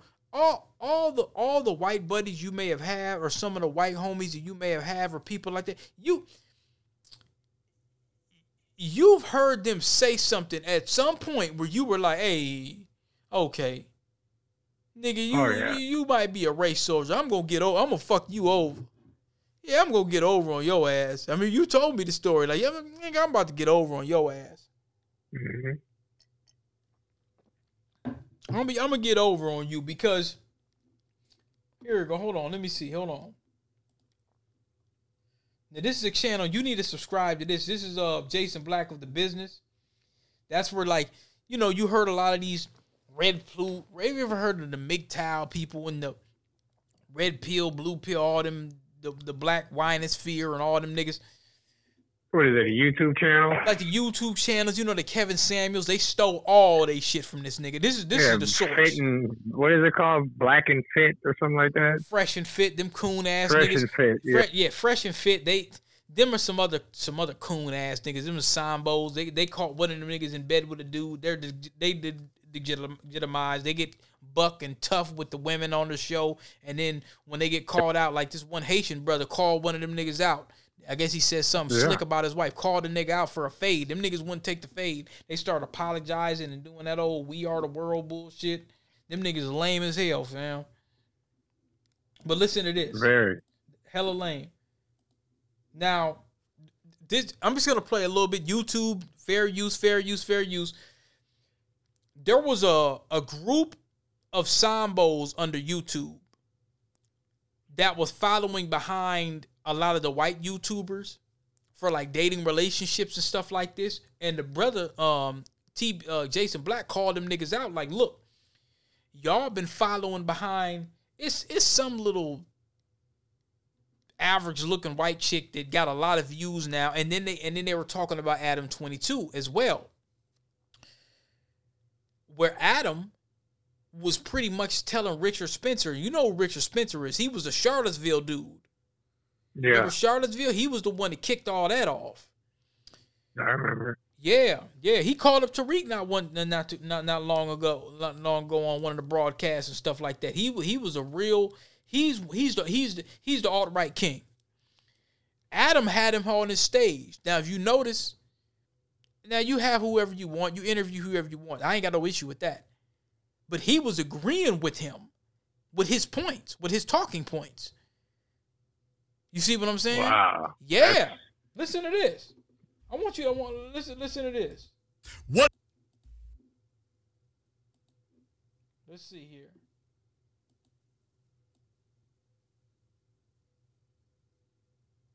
Here goes. Or thing. I'm gonna play a, a cl- audio clip here from Adam himself and something that Adam had to say.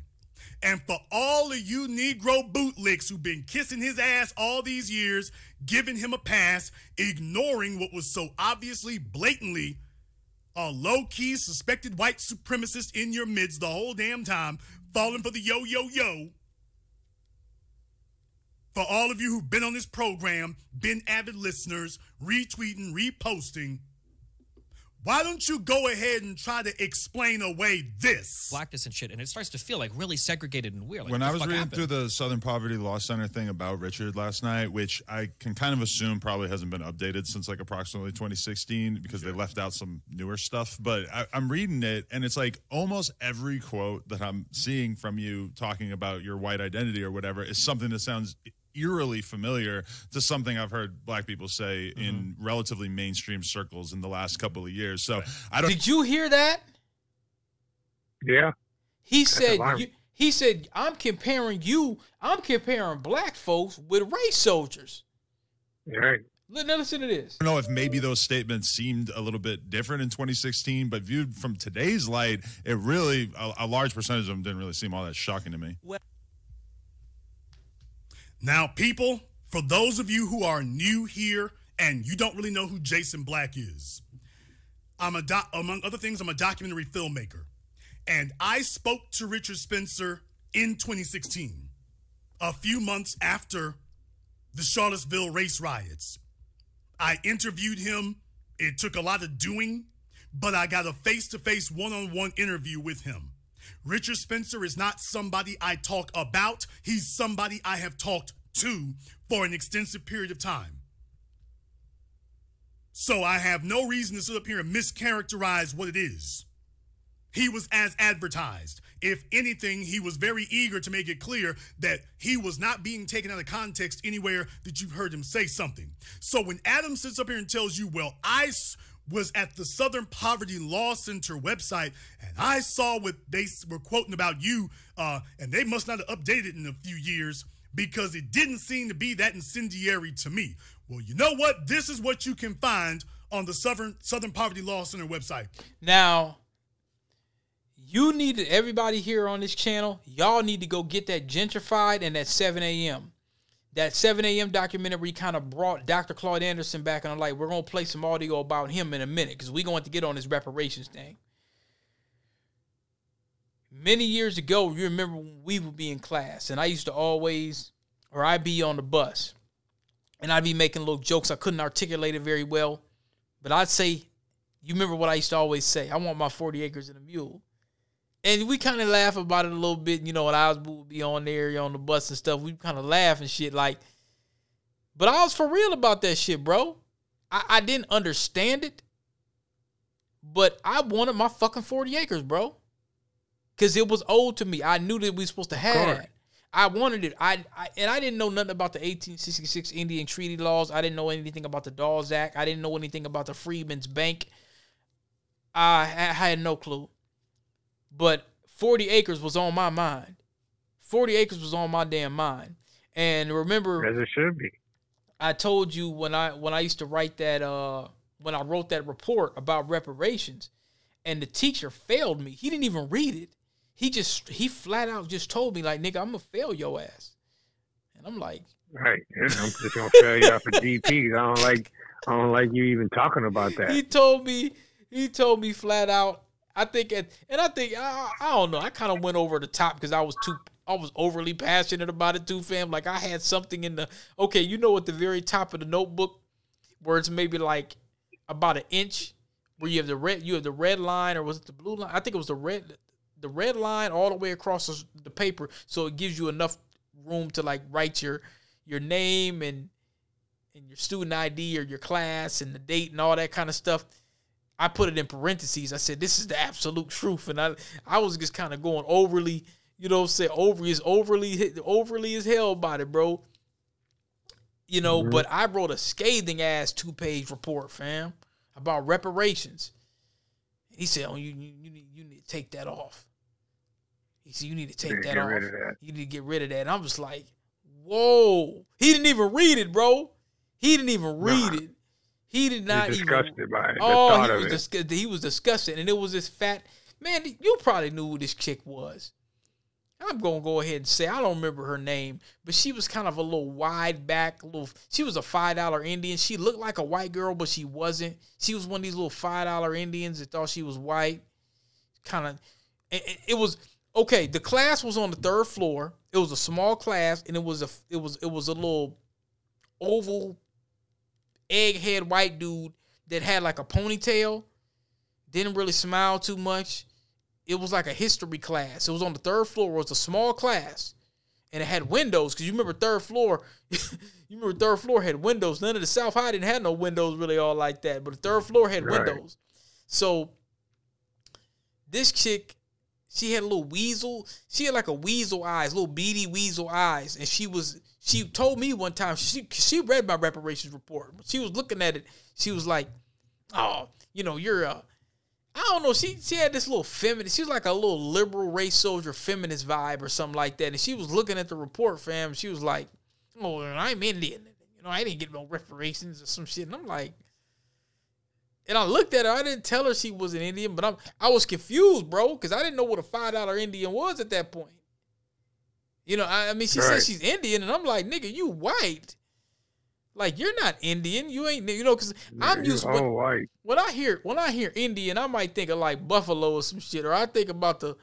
I think about uh, what, what's the native projects right over there? Well, White Earth or uh, Little Earth. Little Earth. I think about Little Earth. That that's what I when I think about a native, bro. I think about Little Earth.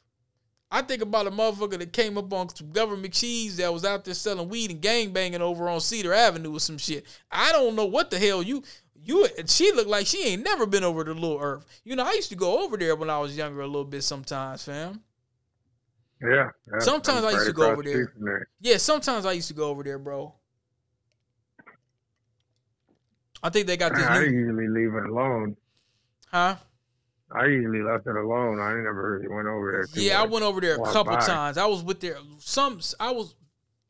Some dude brought me over there. This brother brought me over there. I think he stayed over there a little bit, but I didn't know a lot of brothers that stayed over there. I don't know. Like I kind of felt outnumbered when I went. You know, he wanted me to go over there and kick it with him. And I went one time, and I was like, I think I went a couple times with him, and I was like, man, I don't know about this shit, bro. But, um,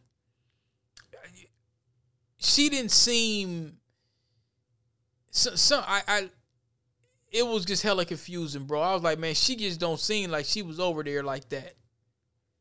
You know what I'm saying? Or Right. she she don't seem cultural.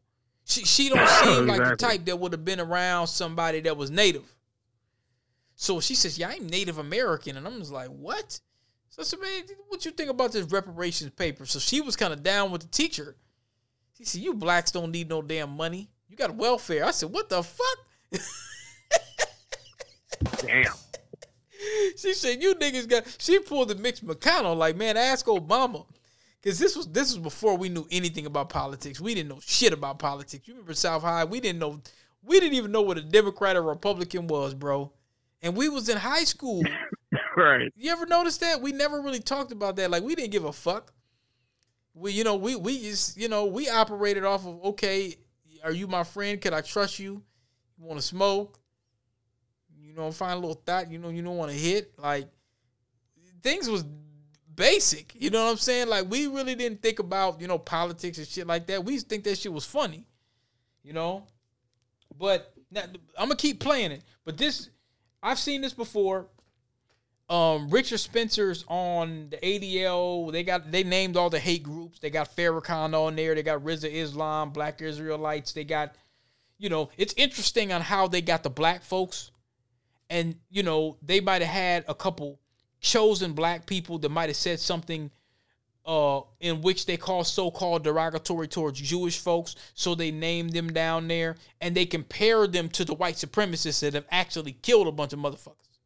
You see what I'm saying? So he goes on that website in regard to uh, talking about Mr. Spencer, and mind you, Adam done already said on the website there's nothing wrong with it. So I'm gonna let you hear it for yourself and see what you think. when you go to Richard Bertrand Spencer. Now, why don't we go over some of the, the go over the quotes that Adam read? Because remember, he said I read quotes on the Southern Poverty Law Center website. Why don't I show you all the quotes he's referring to? We're gonna read them one by one. In his own words, quote, we're going to be back here and we're going to humiliate all of these people who opposed us. We'll be back here a thousand times if necessary. I always win because I have the will to win. I keep going until I win. 2017 Unite the Right rally in Charlottesville. Islam, at its full flourishing, isn't some peaceful denomination like Methodism or religion or Buddhism. Islam is a black flag. It is an expansive, domineering ideology and one that is directed against Europe. In this way, Islam give non-Europeans a fighting spirit and integrates them into something much greater than themselves. Please remember, in the world of white supremacy, Islam and Muslim are code words for black. Always. Now you heard that right? Right. Same thing for woke. If you ever hear a white person, especially a liberal, right wing too, same bird, when they say woke, they mean nigga. they, they mean nigga. They don't mean when they say woke, they mean black. Oh, yo, that's woke and it's too woke and we need to stop the woke movement. They mean nigga. They're talking about you. That's exactly what they're talking about. I'll continue. have been. Next, speech at- at Texas A&M. A race is genetically coherent. A race is something you can study. A race is about genes and DNA, but it's not just about genes and DNA. The most important thing about it is the people and the spirit. That's what a race is about. Now, you heard that, right? Yeah. Now, Adam 22's co signing that. But there's something That's else I have to play. And I like to play this every couple months. Oh, no, we going to get through it. We got some more topics to come.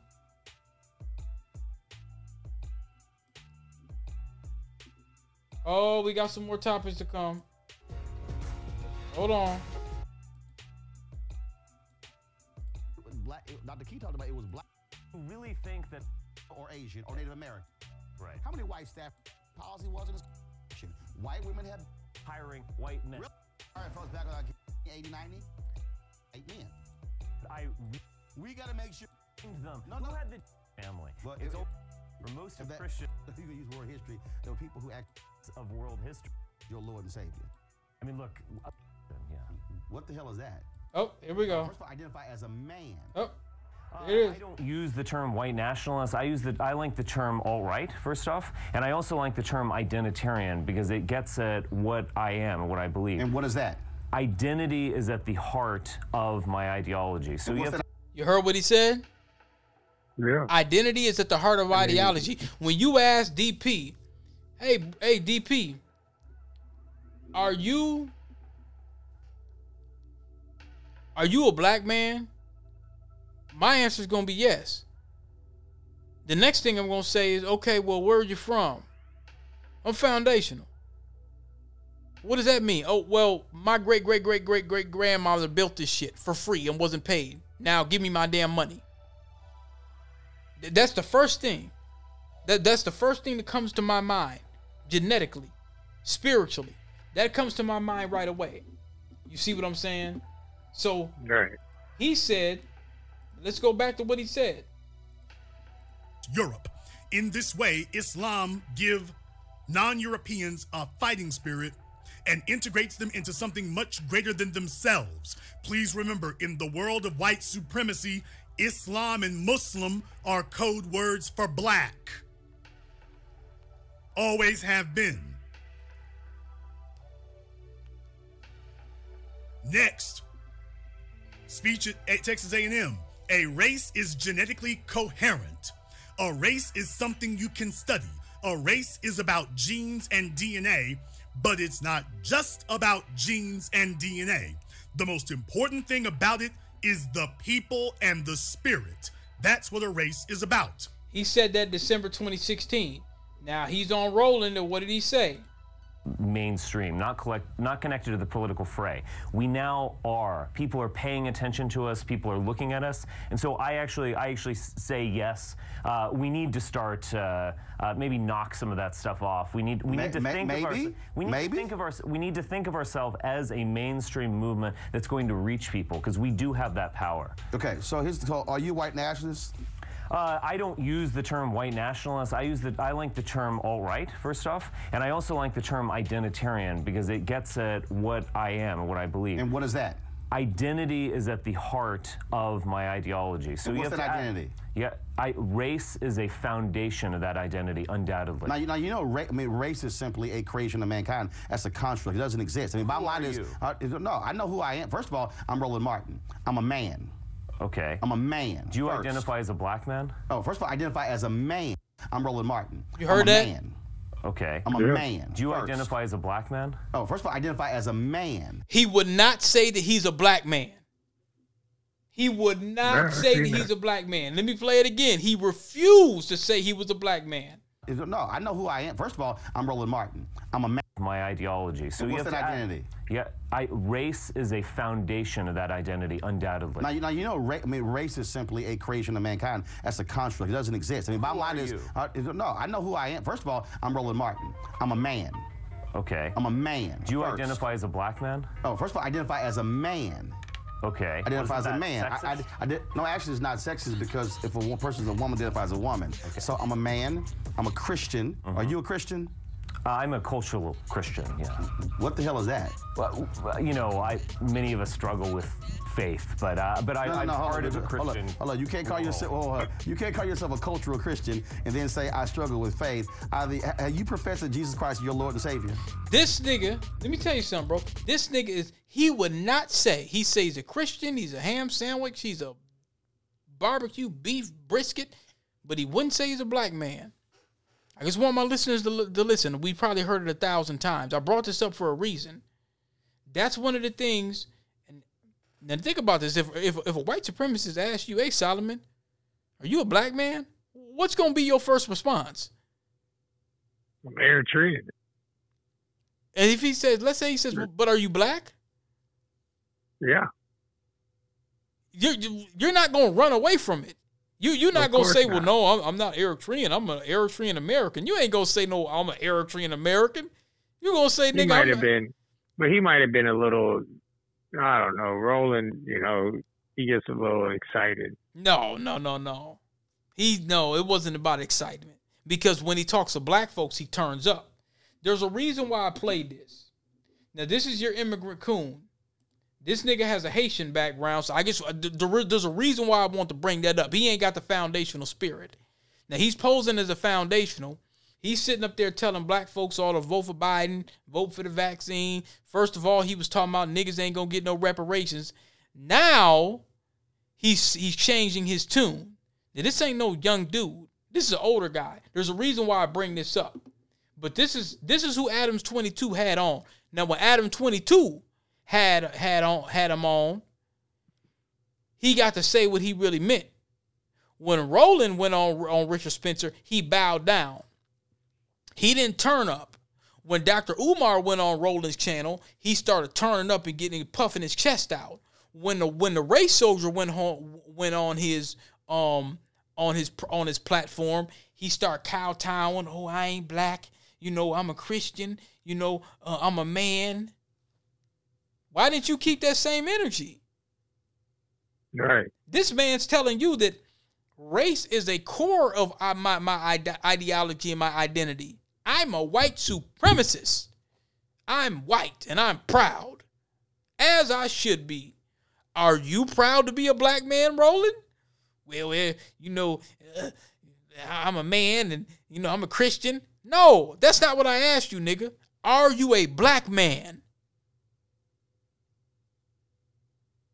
You can't even see that you, sit a Negro in front of a white person and start asking them some questions, and you and and, and you you'll really start seeing where their blood matches.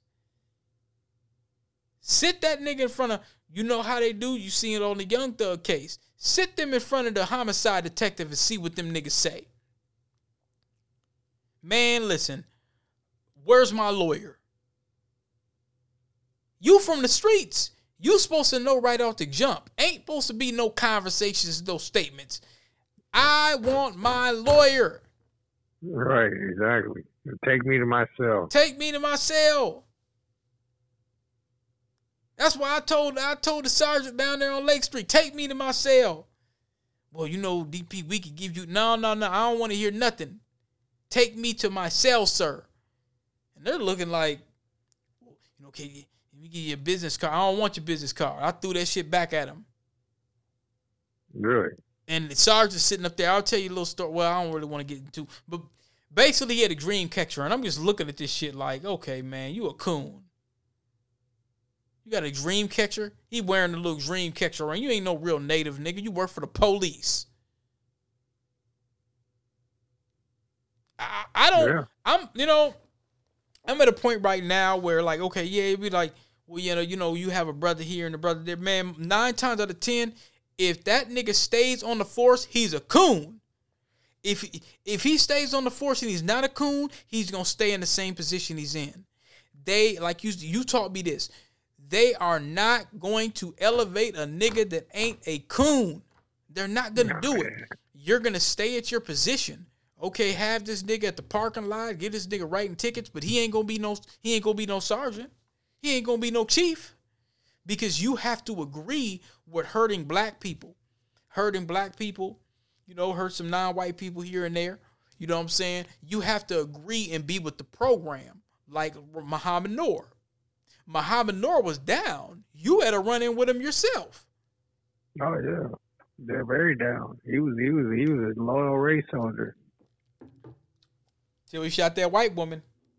I mean, you can continue. He fucked up and shot that, That doesn't seem to be very uh very controversial. Uh, Jason, what's the big problem here? Oh, I don't know.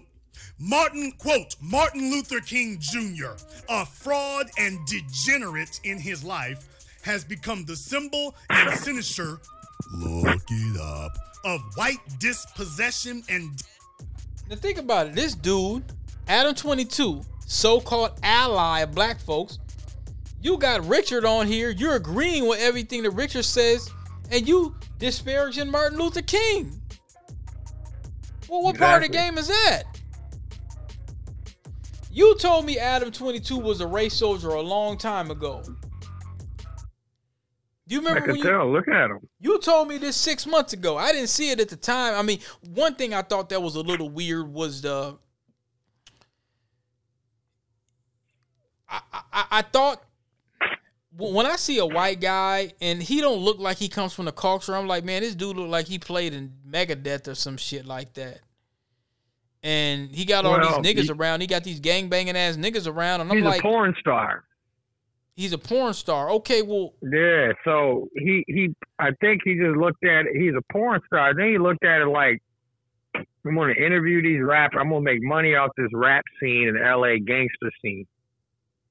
But then he I think once he brought that dude on, I think he was ready to pivot into something else. He did tell AD and them he he wants to do news now. Hmm. Like he wants to do just strictly news. So I mean, you know, shit. That's the same dude when AD was interviewing that guy. He told AD he was like, "There's no way they could have killed Ahmaud Arbery while he was jogging. Black people don't jog." who said that? Same guy, Richard, the Richard dude. Richard Spencer or Adam Twenty Two? No, Richard, not Adam Twenty Two. So Richard Spencer had made that statement on the No Jumper Yeah, to platform. AD. AD's interviewing him. AD interviewed Yeah. Richard Spencer. Hold on, hold on, wait Yeah. a minute. Whoa, whoa, whoa, whoa, whoa, whoa, whoa. I didn't see that. Let me see. Yeah, AD does a follow up interview with him. Okay, Destiny, Richard Spencer debate, race, religion, Andrew take Joe Biden. I. What is this? Back to this Richard Spencer nigga. I want to I want to get the facts together because I got phone calls. People, a, a lot of people is upset about this shit, and I want to break it down to everybody. So Whoa, Richard Virginia? Spencer- I read Charlotte, Virginia right now. So let me let me read it. Oh, Duno. go ahead. Richard Bernard Spencer is an American neo-Nazi, Anti-Semitic. anti-Semitic conspiracy theorist, and white supremacist. A former editor. He, So hold on, man. Wait a minute. So, A- I find it very damn hard to believe that AD didn't have no, he didn't have no clue, none. Well, maybe it's another race soldier. Maybe it ain't Okay. Richard All right. Spencer. It's because somebody sitting there. they told AD. He said, uh, "Black people don't jog." Okay. Well, I don't know, man. I mean, now there's this that other chick that the brother uh Jason Black that was exposing the little dating coon network, the niggas that was riding behind this one chick. You probably didn't hear about the chick, but basically she's she got a bunch of immigrant coons working with her. She got some Nigerians and she got a bunch of coons, a bunch of Sambos working with her and she she went she now she took the video down but she went and started talking about oh i want to get a bunch of immigrant blacks. In so many words i know these niggas will just do what I, what they're told. These niggas is coons. They do what i what i told. I don't want no foundationals. And she was talking to them like a fucking slave master. I mean saying some slick shit. You negroes are always late. You're never on time. I mean she was going off. And these niggas was just accepting the shit. So Jason Black called it out and said, "Hey, all you all you Negroes that's on these YouTube dating advice platforms was on her platform kissing her ass. So y'all got some Right. explaining to do. Kind of like how we're we're kind of covering the tracks right now. Like, okay, what are y'all niggas on? They say y'all got some explaining to do. So it kind of took the internet by storm. Like, wait a minute, this is, is this your man's? You, Right. y'all, y'all, you gonna co-sign this bullshit? You gonna co-sign this coonery? Y'all still gonna go behind this? And now niggas is looking real funny style. It's it's almost kind of like ha- hanging around Cloud. You can't hang around that nigga. Even when we were look, all right. Even when we were in high school, you remember after that nigga got robbed, he didn't even want to show his face. He, No, he, I didn't think he he popped up. At, he popped up after a little while. After you know what I'm saying. So all that tough talk and stuff like that. And I'm man, because okay, remember when he broke his leg? That was after he got robbed, right? Yeah. he was still talking slick. Cuffs was on the second floor. Cuffs was on the second floor with me. Cuffs wasn't saying nothing. I think he may have hung. I think Cloud might hang hang with him for protection or some shit like that. But Cuffs wasn't really saying nothing. He was on the second floor and shit, right? And he had like a broke leg, and he was talking shit. And you know what I told his ass on the second floor, bro? I was getting a little popular around that time. You notice that, bro? I was getting a little fucking popular. And so he said, he said some shit like, uh, he was, t- he was, I don't know, he was talking shit. And I said, you know what? I said, a real, real calm. And Cuffs was standing right there. I think you was there too. I don't know if you were there. I don't know if you were there, but Cuffs was sitting right there, and the Cuffs was just kind of leaning over the, the banister. And I said, you know what, Cloud? You at a disadvantage. You got a broke leg. But when you heal up, I'm gonna beat your ass. I told him that, Oh, bro. man. I told I told him, I said, when you heal up, he said, Oh no, man, we cool. We get we get joking or whatever. I said, I said, bro, you know I don't like you.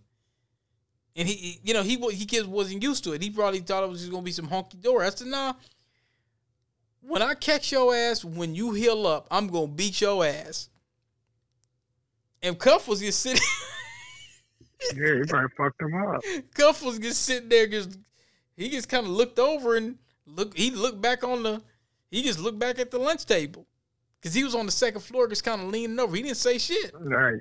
So Cloud probably thought the Cuffs was gonna kind of back him up because I remember. You remember when the first time I met Cuffs. The first time I met him, he walked up and said, "What you got on my 40? I remember. I'll never forget that shit. This was like the first couple weeks that we that we got into. It had to have been ninth grade team or uh, was it tenth grade? What grade was that when you introduced me to him? Do you remember What? when when when you introduced Ninth me to grade. Cuffs? It was not. Are you sure? Yeah. It it had to have been ninth grade. It had to have been late ninth grade or something. The end of the end of the year. I, I don't know when it was. But I don't know if you brought him over for a test or whatever, because you know how Cuffs, he used to bully Wally and he used to bully all the mother niggas. And he Mhm. couldn't bully me. You brought him to Yeah. me and you were like, Oh, this DP. And Cuffs was like, you, what you got on my 40? And I said, nigga, I ain't got shit on your 40. Then he act like he was gonna try to wrestle me or some shit. I didn't even know the nigga. And he was he was bigger than me and shit, you know what I'm saying? But like we we kind of kind of you know start wrestling and shit like that. And then, you know, and I think I think you had told me you said the reason why the reason why the reason why Cuffs didn't mess with me is because he thought I was GD. Yeah. I think you told I think you told us some shit like that or whatever. And I because I remember he used to really like I remember one time we were in the locker room one time, bro. And I think he was remember when Wiley tried to get buck on him a little bit and he choked Wiley up? You I know Yeah, you I remember, remember that. that. He choked the shit out of and Wiley it was hilarious. And I was telling Wiley one day, like, man, because you know, Wiley wasn't little. He was kind of big.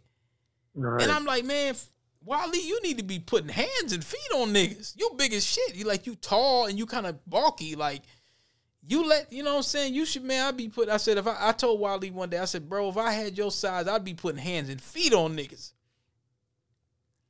You know, but yeah, when Cloud, when Cloud was doing all that talking, you know, cause he had the he had the little he had his crutches and stuff on, right?